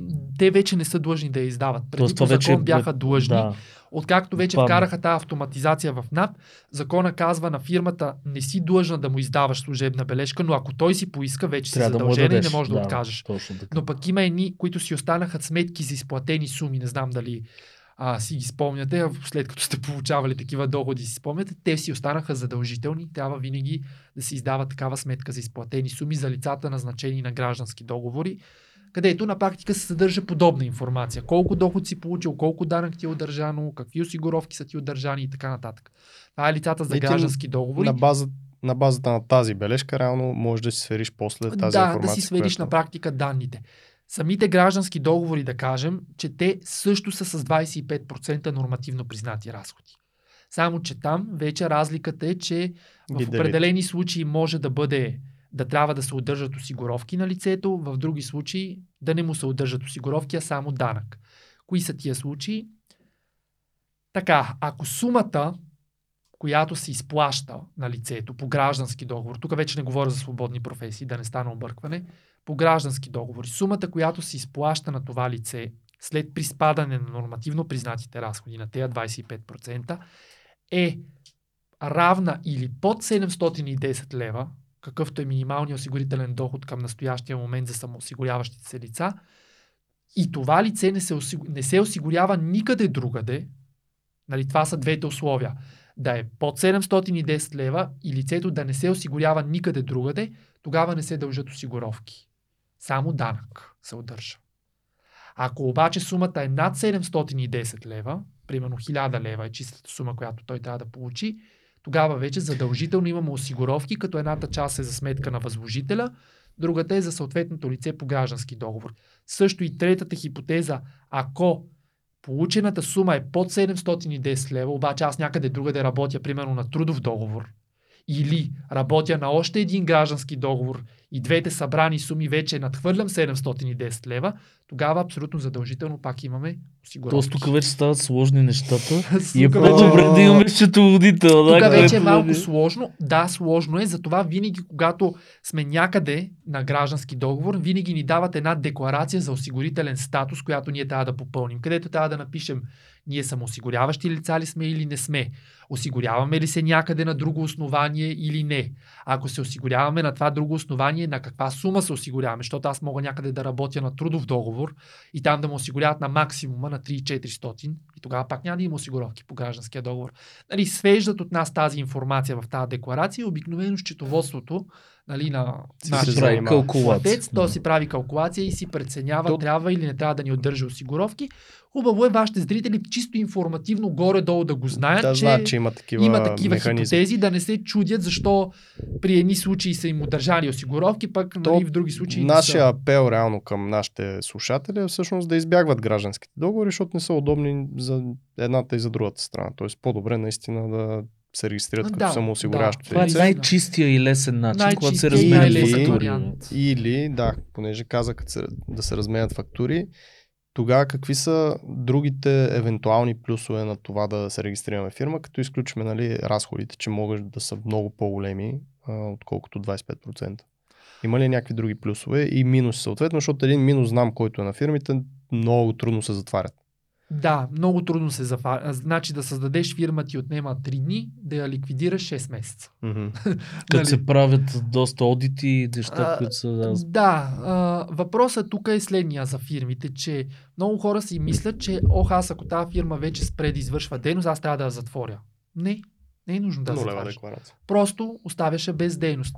Аз не съветвам никой да тръгва да си ликвидира фирмата. Това е абсолютно безумно и няма абсолютно никакъв смисъл. Просто фирмата спира да, съще... спира да има дейност и се подава една декларация в търговския регистр за липса на дейност и във всеки един момент в бъдеще, ако решите, че искате отново да стартирате дейност, няма никакъв проблем. Тоест Дори не е тази дейност да е година. различна. Съвсем Не друго нещо да Не се правите. подава тази декларация всяка година, само веднъж. Само веднъж се подава. Ти се да. замразяваш, Да, аз После отмразяваш. с някакви други информации. Преди, Значи. а, да, защото до преди две години се подаваше всяка година. Да, окей. Така. От две години Няма да промениха закона за много счетоводството Добре. и е казаха, много готино. Казаха няма Смисъл- нужда да ни уведомявате всеки, всяка година, подайте я веднъж и нека така тя ще си въжи до момента, в който тази фирма не стартира дейност. Аз съм при- приятно изненадан съм от модернизациите и улесненията, Да, които за са две вкарани години какви години. разлики са Защото аз вкарали. наистина, понеже грам не ги седа тия неща и съм останал с разни такива стари информации и наистина върви към улеснение за хора нали, като нас, които просто искат да, да работят и да имат колкото може по-малко така наречените хемороиди. Аз даже Да. съм чувал, между другото, че по-лесно е да си се опиташ да си препродадеш фирмата Да, то това и да я прехвърлиш, практика преди. отколкото да Абсолютно, да. я за, да. затваряш за 6 Ами месеца. то затова има толкова кухи фирми в търговския регистр. Те са хиляди. Просто, М. Защото това са едни фирми, които в един момент просто са спрели да работят. И си стоят. тази причина. Да, И си стоят просто, да. Ами то това е най-логичното, което човек може да направи. То просто закона не, не, не, не ни дава възможност за по-лесен механизъм, нали, чрез който да си затворим фирмата. Нали. Дори и в най-простата фирма, в която няма нищо на практика. Нали. Да не говорим вече, ако имаш някакви задължения и така нататък, нали, че там са едни покани към кредитори. Нали, тук вече това си е вече юридически въпрос, нали, не искам да влизам в някакви детайли, но доста сложен е процеса. Покани за танци. Никой не, никой не препоръчва подобно нещо да се прави действително. А, добре, понеже самоосигуряващото лице, така доста го описахме, хванахме го, поразкостихме го, мисля, че доста добра картинка се сформира в главите на хората. Аз ако трябва да начертая някаква карта, горе-долу, може би стъпките биха били тези, които и Сергей е предприел, т.е. наистина да се започне с това нещо, както и ти всъщност си го предприел. Да. Когато видиш наистина, че има необходимост от това да се регистрира фирма, също не е нищо страшно. А, става доста лесно, поне на мене счетоводител ми помогна, буквално ме разведе навсякъде, където какво трябва да подписвам да правя и за там един-два да, дена всичко се случи.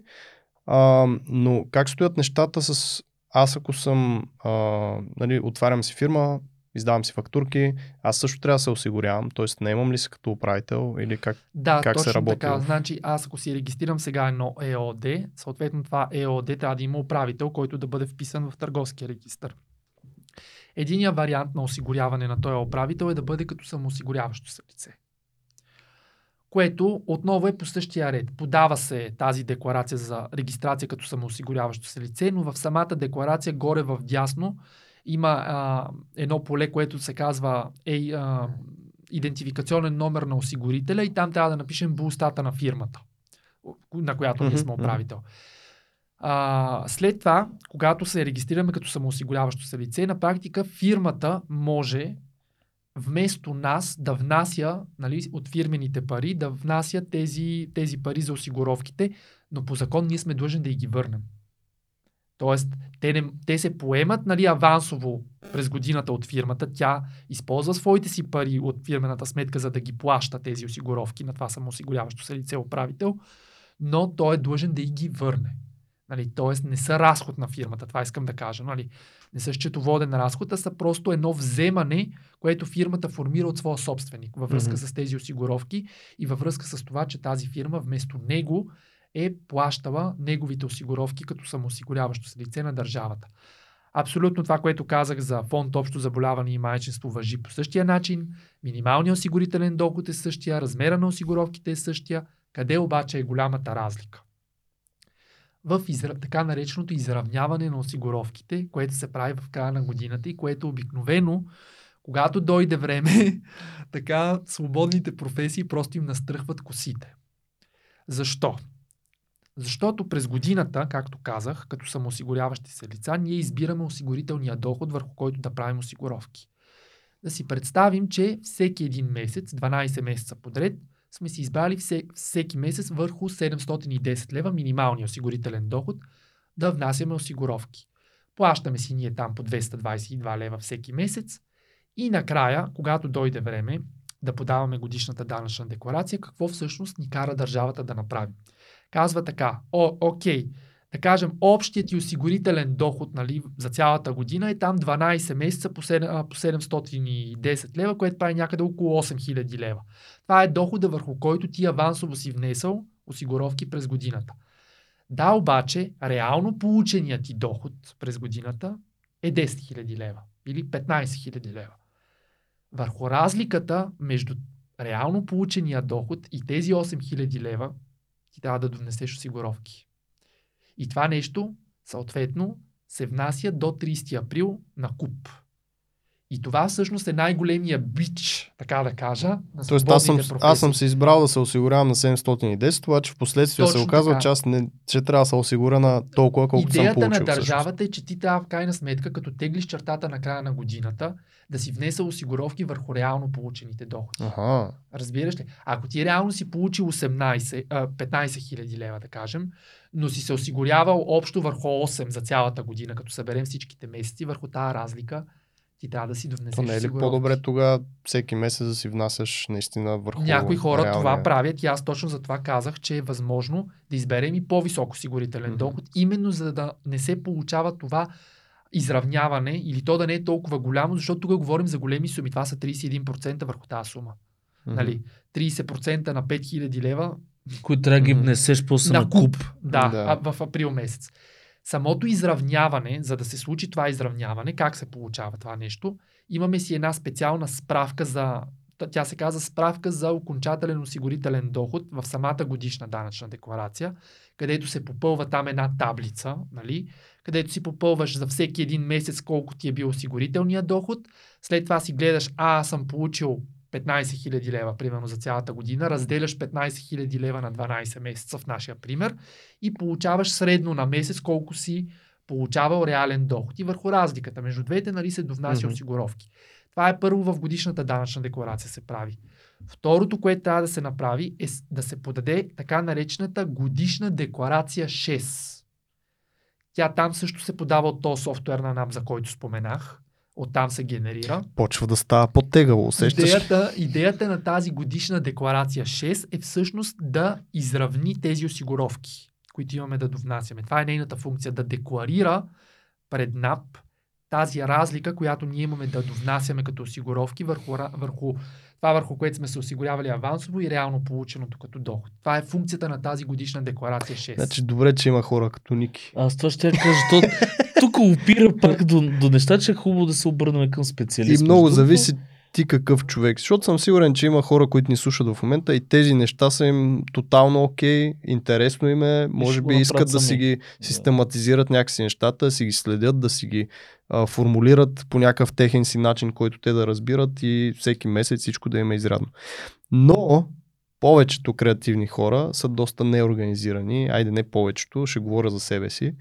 И всички тези неща са направо главата почва да се Ами със сигурност е доста, доста занимавка. Сега колкото и да го освеждаме, че не е баш много занимавка, си е бая занимавка. Истината е следната. Аз това какво съветвам хората, които са свободни професии, идват при мен. А, това, което им казвам е следното. По-добре, когато стартираш тази дейност, отдели време и средства, нали, разбира се, да си направиш една хубава консултация с един счетоводител.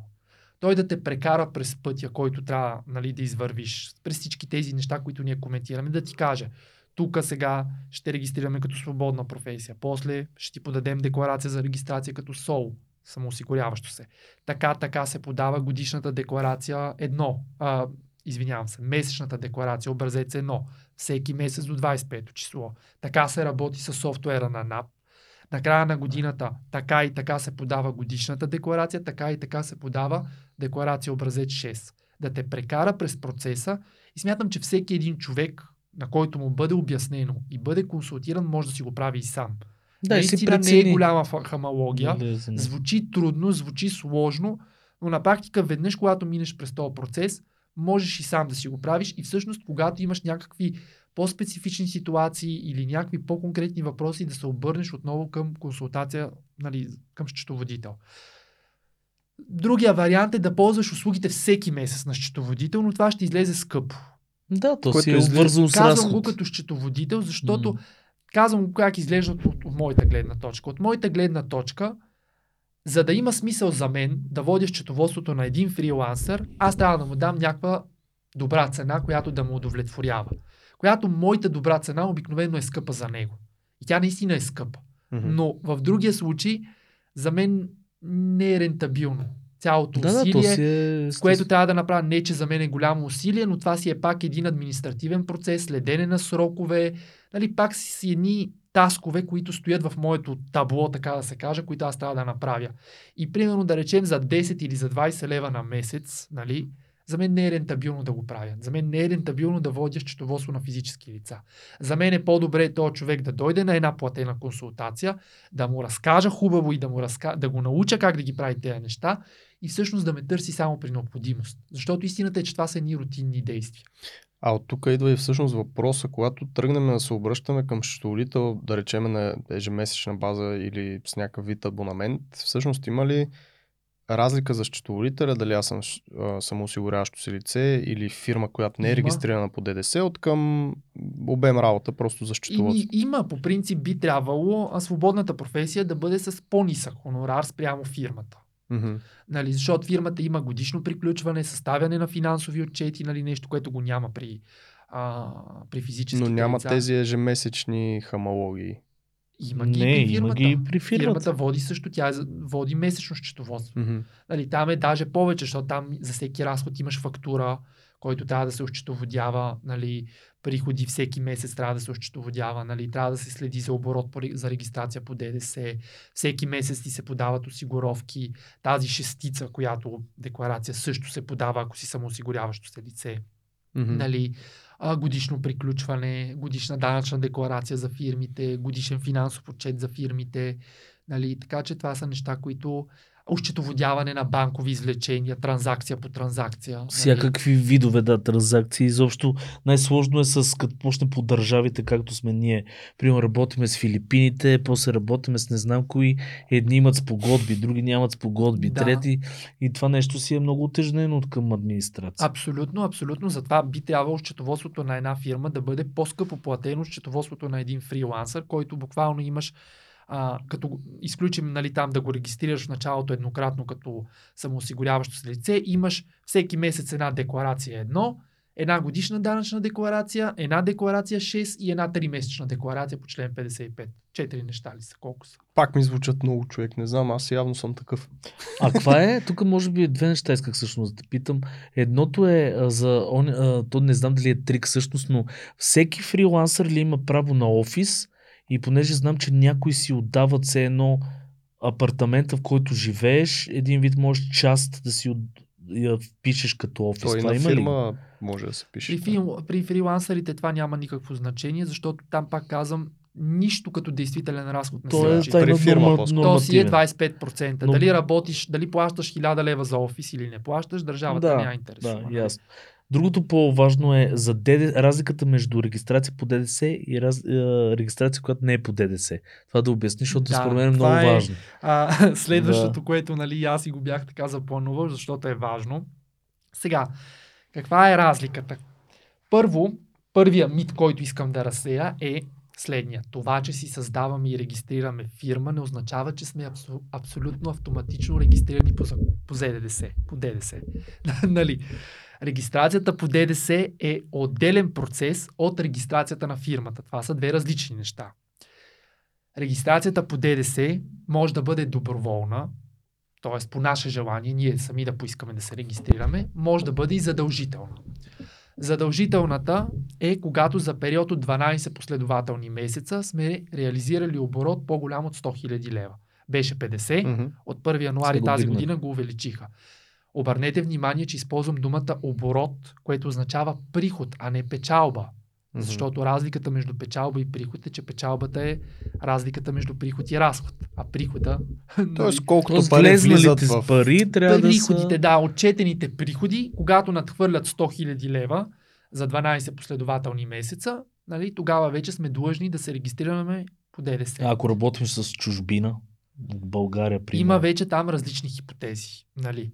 А, зависи дали предоставяме услуга или предоставяме а, стока. Зависи дали е към Европейския съюз или извън Европейския съюз. Като стигнем сега до, стигна до въпросната член 97а, което позволявам си да кажа този член, защото е много често, много популярен. Нали? Хората го знаят, поне това съм забелязал. Нали, ще кажем и за това. Въпросът е, че искам само да кажа какво се случва след една регистрация по ДДС. Това означава две неща. За всички твои продажби трябва да слагаш по 20% ДДС отгоре, нали? И съответно, когато пък ти купуваш някакви неща, ДДС-то, което плащаш при покупката, имаш право да си го възстановиш от държавата. Това се нарича така наречения данъчен кредит. Нали? Като понятие. А, това всъщност е най-така базово и общо казано нещото, което се случва след една регистрация по ДДС. Сега, по отношение на а, фрилансърите. Първото нещо, което трябва да кажем е, че това, че са физически лица, а не фирми, не означава, че нямат ангажименти по закона за ДДС. Както и в началото на разговора казах, закона за ДДС не прави разлика между фирми и физически лица. Закона за ДДС казва така. «Инте- Интересуват го моите разпоредби, всеки, който извършва независима економическа дейност. Какво означава независима економическа дейност?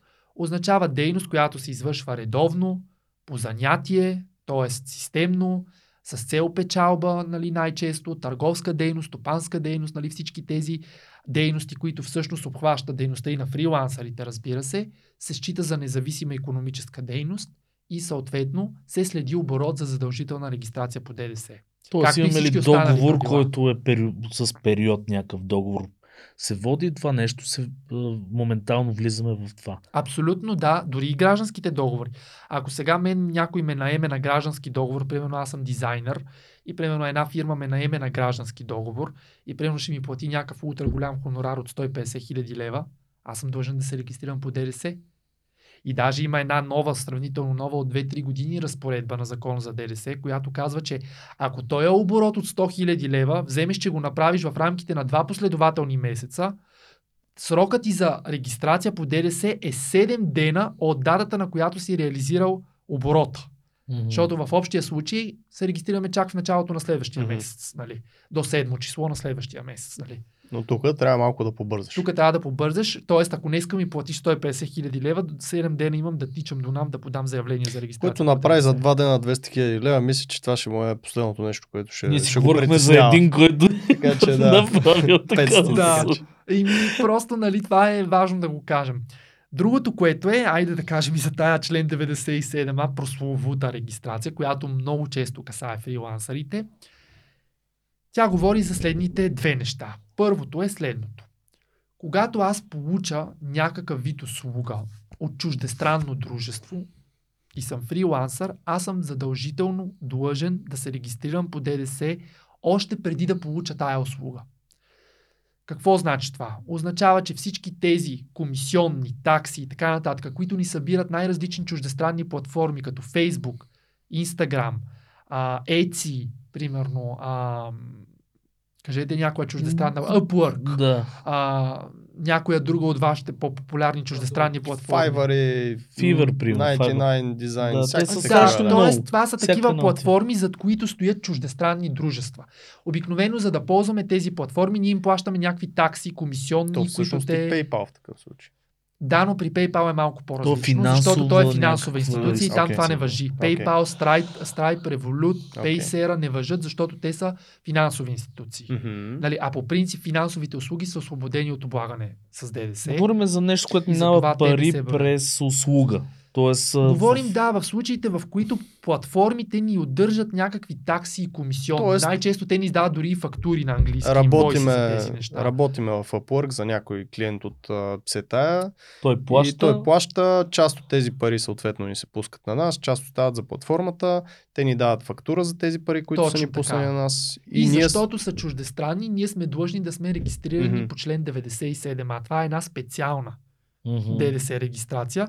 И пак казвам, много е важно да, тази регистрация да стане преди да, да, сме, получим тази услуга, преди да ни удържат комисионната от Upwork в нашия случай. т.е. преди датата на, на фактурата, която те ни издават. Да, да, точно така. Това е много важно да стане предварително.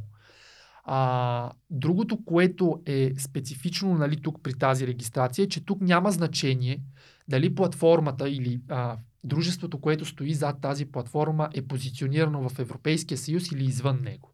Няма никакво значение. Дали е американско дружество, защото Upwork са американци, доколкото знам, нали? или примерно ще са ЕЦИ, които са от Северна Ирландия, мисля, че беше. А, абсолютно няма никакво значение. Щом е чуждестранен доставчика, щом е чуждестранна платформата, сме задължени да се регистрираме по този член 97а. И какво всъщност се случва след тази регистрация? Първо да кажа, че тя е експресна регистрация, става за 3 дена. Много бързо. Буквално много бързо. Хората от НАП, а, те са задължени дори да, реаги, да реагират по-бързо от нормалната регистрация, нали, за да се, а, да се случи тя. Много хора се плашат от тази регистрация по ДДС, защото си мислят, леле, сега какво ще правя, 20% трябва да начислявам на моите услуги. Тотално погрешно и тотално невярно. Тази регистрация е специална и тя е специална, защото казва така, ДДС да, ти дължиш, но дължиш само и единствено върху разходите, които ти извършваш към тези чуждестранни платформи. Не върху твоите приходи. А ти нямаш разходи. Освен Имаш там разходи за месечен... комисионните. Да. Да. Тоест, ако аз, примерно, да речем, искам да пускам реклама във Facebook и Facebook, да речем, ми издаде един инвойс в края на месеца за 100 евро, нали? Аз, ако съм регистриран по, тази член, по този член 97а, аз трябва да платя 20% ДДС върху тези 100 евро или 20 евро ДДС. Аз може през годината, през месеца, примерно, да съм имал 5000 лева продажби към мои клиенти, те, на, върху тях не съм длъжен да начислявам ДДС. Тя затова е специална регистрация. Защото при общата регистрация, при нормалната регистрация, закона казва, ти начисляваш 20% ДДС върху твоите продажби, върху всички твои продажби. Нали? Докато при член 97а плащаме 20% ДДС, но само върху стоеността на разходите и то само към чуждестранните лица. Я малко да така обобщиме някои неща. Значи аз ако съм самоосигуряващо се лице, всеки месец трябва да си пускам осигуровките към три различни айбана, мисля, че бяха. Точно Тоест, по така, три различни да. сметки. Ако имам вземане даване с подобни платформи, аз ще трябва да съм се регистрирал и по, това, Член по 97. този член. Съответно, аз и на четвърта сметка ще трябва да превеждам някакви, ще си ги Точно така, калкулирам, да. ще трябва да си превеждам ДДС. Точно така. Има четвърта сметка, четвъртия айбан се Да. появява, в който ще трябва да се превежда това ДДС. 20% върху чуждестранните ни разходи. Другата хипотеза на член 97а касае случаите, в които ние предоставяме услуга, но тази услуга я предоставяме на чуждестранни компании, кои, които обаче, забележете, са установени в Европейския съюз. Тогава сме длъжни също да се регистрираме по този член 97а. Ако обаче нашия получател е компания, която е установена в Америка, примерно аз съм един фрилансър, който работи само с американски компании, нямам задължение за регистрация по член 97а. Това е някакво Но облегчение. ако, примерно, да речеме, работя с фирма от Германия, тогава вече на основание член 97а аз съм длъжен да се регистрирам. Само с Европейски съюз, като имаме земен Да. да. С Европейския съюз и тогава обаче, което е хубаво за вашите зрители, ДДС-то е 0% върху моите продажби. А защо се регистрираме тогава? Защото а, когато ние сме регистрирани, има една специална към самата ДДС декларация. Нали, ДДС-то се декларира с ДДС декларация. Към тази ДДС декларация има една друга допълнителна декларация, която се казва VS декларация. Каква е идеята на VS-а? В този VS вие посочвате, че на кон- конкретната компания в Германия сте предоставили тази услуга, за която сте и начислили 0%, и тази информация от тази VS декларация се изпраща вече към самата от НАП, разбира се, към Европейската комисия, Мгм. която ще уведоми немския НАП. И той ще знае, че неговата немска компания е получила услуга, за която тя вече трябва да си начисли там в Германия немско ДДС. Ясно. Идеята е да има комуникация, Мгм, да може мгм. чуждестранния НАП да разбере, че тази немска фирма трябва да си самоначисли там един, Да, да, да. нали, един механизъм за самоначисляване, да си плати Тоест, там немско ДДС. това е колаборация просто между самите Точно държави. така. И ако ние реално не подадем тази VS декларация, немския НАП няма как да знае. А ние не можем да подадем тази VS декларация, ако ние самите не се регистрираме по ДДС. Мгм. Затова, за това ни карат да се регистрираме по ДДС. Нищо, че е 0% нали, за компанията в Гер... ДДС, което ще начислим на немската компания. Така че, когато получаваме услуги, да обобщим, ако получаваме услуги от чуждестранни компании, се регистрираме по член 97а, независимо дали компанията е в Европа или извън Европа, когато получаваме. Когато обаче предоставяме услуги, ние продаваме услуга, задължение за регистрация имаме само ако нашите клиенти са от Европейския съюз. Как си, Сергей? Е, аз тия неща ги знам горе, защото съм ги минал. Но, но да, в смисъл малко става. Но пък ти, от както си те помна, си с счетоводители. Тоест ти не се занимаваш Аз сам. между другото точно това исках да апелирам. Аз от самото начало, когато си станах и съм осигурящ, като мене, дезорганизиран мързел. лице, просто си реших, че тези неща са прекалено сложни и реших, че ще си отделям едни средства, за да ми се води счетоводство. И съм най-щастливият човек Да, точно на защото тази планета. От това е някакси а, спокойствие за такива Да. хора. И нас, другото, които- което е, а, марджина за грешка е по, го няма. Защото когато си сам, колкото и да е, ние правиме дизайн. Като отидеш вече и да ги знаеш и да не ги знаеш ти неща, както аз направих тогава, ми се наложи само веднъж да си преведа едни а, пари да си ги пусне, аз сб- сбърках кода. И оттам стана една... И, и предпочетох, че по-добре си ги преведа втори път, отколкото да си ги търся обратно тия пари. Факт, ако беше- трябва да пускаш те пак бяха някаква малка сума беше, но идеята ми, нали, че тези там декларации, всичките ти отежнени неща, да не говорим, че се ходи от време на време, трябва да ходиш и до НАП. Примерно се налага вече някой почти път, не. но вече много ти рядко, го каза, да, че да, електрон. много рядко. Между другото, са- самото задължение за тая регистрация по член 97а е една и от причините, която а, кара фрилансърите всъщност да си направят фирма. Защо? Защото ако той трябва да се регистрира по ДДС като фрилансър, това означава, че освен там останалите декларации, които вече изброихме, той трябва всеки месец сам да подава и ДДС декларация към НАП, т.е. да ползва още един софтуер на НАП, безплатен, където да, Безплатен. където, където да прави там да изготвя тази ДДС декларация да я подава. И той не иска това да го прави. Решава, че ще отиде да търси помощ от счетоводител. Обаче счетов- счетоводителя казва, о, ти си фрилансър, физическо лице, не искам да се занимавам с тебе. Я ела тук сега ти направим една фирма, ако ти направим фирма, ще те поема, нали? И ще ти водя счетоводството. Какъв е, какво е облегчението за теб като счетоводител това да е фирма? Ами защото, защото а, при фирма е по-рентабилно за счетоводителя, айде така да го кажа. Мгм. Защото и сега истината е, че счетоводителя при една фирма ще вземе по-голям хонорар, отколкото при физическо лице, пак обяс... нали, поради причините, които вече обясним. Мгм. Защото воденето на фирма е доста по по-осложнен процес прямо физическото лице. И просто за нас, счетоводителите, наистина е нерентабилно да водим счетоводство на физически лица. Да, то това е напълно Защото не нормално. можеш да му вземеш много пари. Поне аз съм Да. съвестен човек и за мен е грях сега да взема супер много пари на някой, знайки, че това, което ще свърша за него, не е нещо, което струва толкова пари.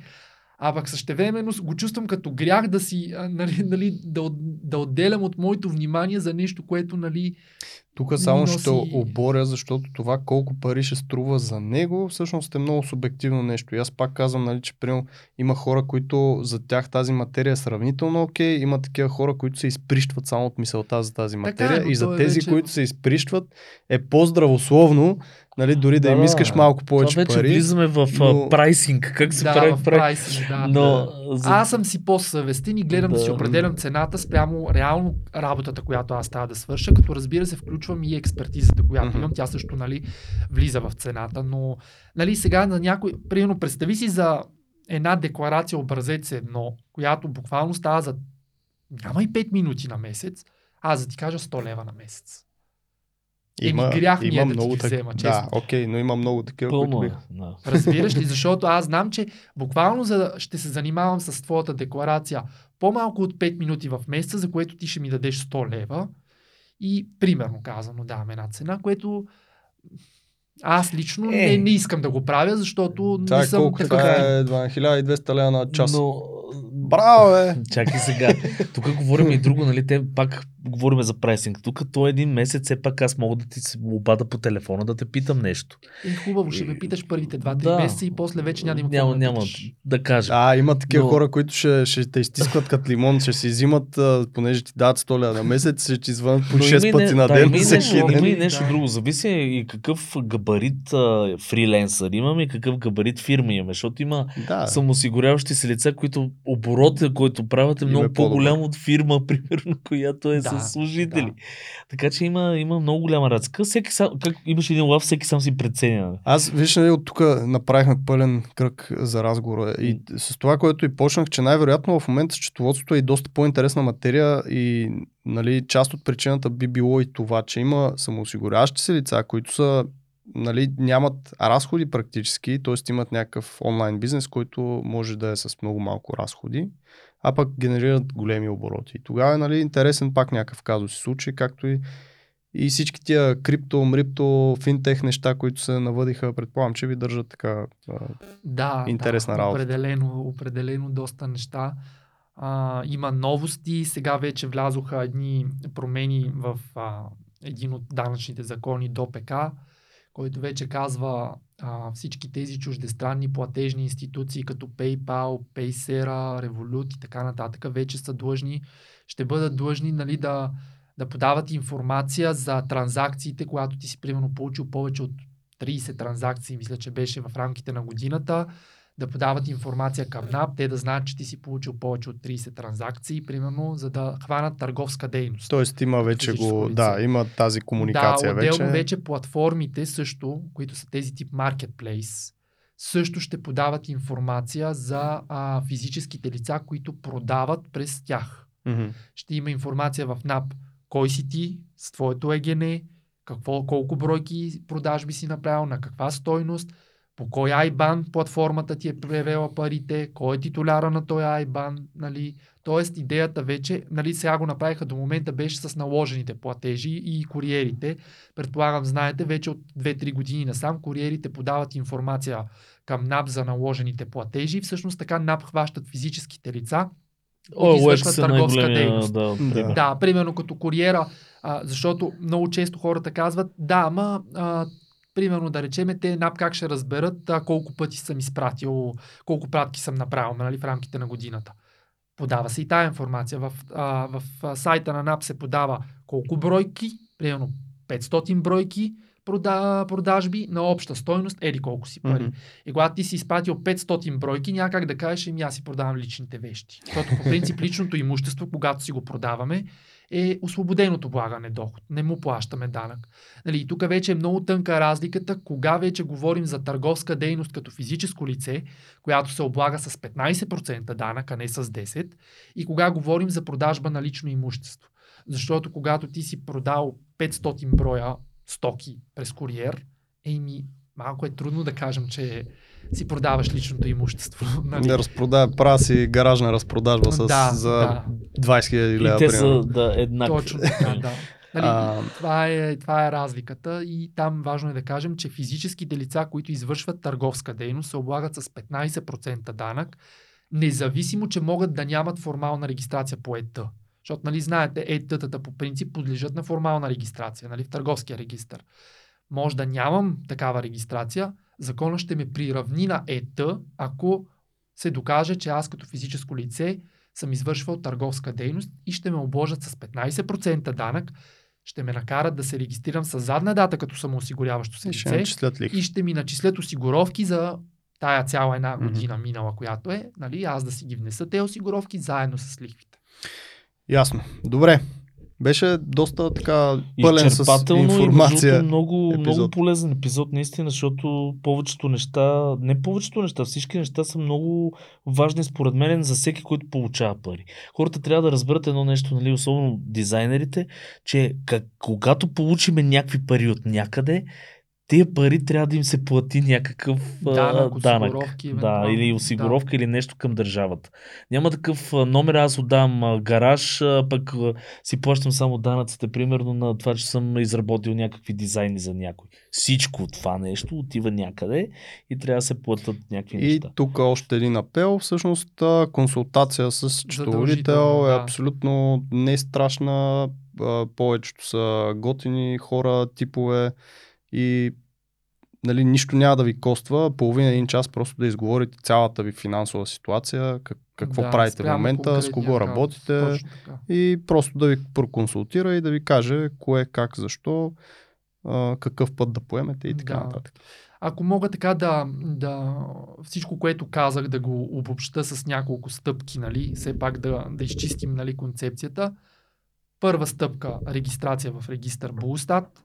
Втора стъпка регистрация като самоосигуряващо се лице в НАП с избор на вида осигуряване там с ОЗАМА, без ОЗАМА. На следващо място всеки месец декларация едно в НАП за осигуровките. На всяко 3 месечи декларация по член 55 за данъка. След това имаме годишна данъчна декларация. С тази годишна данъчна декларация, годишна декларация 6 за изравняване на осигуровките и евентуално регистрация по ДДС, ако работим с чуждестранни клиенти. Простичко, Супер. лесничко. Това беше гайс Значи, нас. Ники човек. Много благодаря, Ники, че дойде, че ги разясни тези работи. Са някакви хора с такива вече ре- ревът. Край. И- Нап, нап ще влизат къщи. а, линкове и неща под епизода. Съответно, Ники всъщност също ще оставя разни линкове към социалните му мрежи. Там също поства разни а, такива подо, а, материали, които помагат. tips. И до следващия път. Абсолютно. Чао. И аз благодаря наистина за, за поканата. За мен беше чест, радост, много беше приятно. Така, че Първия надявам подкаст се на Ники. да, да, първия ми подкаст. Надявам се наистина вашите зрители да са успяли да разберат основната концепция и наистина да е било полезно и интересно за тях. Ако искат повече да научат, могат да се запишат и на един курс, който аз водя, данъци и доходи на физическите лица. Супер, Знам къде дали мога могат? да кажа. Разбира се, че Да, можеш. Finance Academy се Линкове казва под епизода. Академията, в която преподавам и там имаме точно такъв курс за данъци и доходи на физически лица, където много подробно разглеждаме всъщност вече закона. Курсът трябва около един месец, Супер. така че нали, някой ако иска да е по-заинтересован, може да се запише. Есента мисля, че ще стартира следващия курс. Сега завършихме един. Супер. Чудесно. Значи линкове под епизода и къде могат да видят тия материали, където ти ги пишеш. В линковете под епизода. Да, принцип Както- 0BG. 0BG, това е един сайт. Между другото, а, хубаво е, защото той предлага функционалности за фрилансъри, т.е. нещо като счетоводство на фрилансъри, онлайн счетоводен софтуер на фрилансъри. 0BG се казва. Там имат блог, в който аз съм автор, пиша по най-различни теми, най-различни казуси разглеждам за облагане на физически лица, на фирми, всякакви теми. И сега пишех преди да дойда статия за как се облагат доходите от лихви и продажба на корпоративни облигации, нали, за чудесно. трейдерите. А, там а, съответно могат да четат мои статии, могат, ако желаят да си направят и самата регистрация в този сайт и, и да си свържат банковата сметка, да въобще там може да се води нещо като мини счетоводство на фрилансъри. И Супер. на фирми, нали, но и на фрилансъри. Така че могат да го разгледат този сайт. Много готино. Еми, това беше от нас, Фокс. That's it. Чао.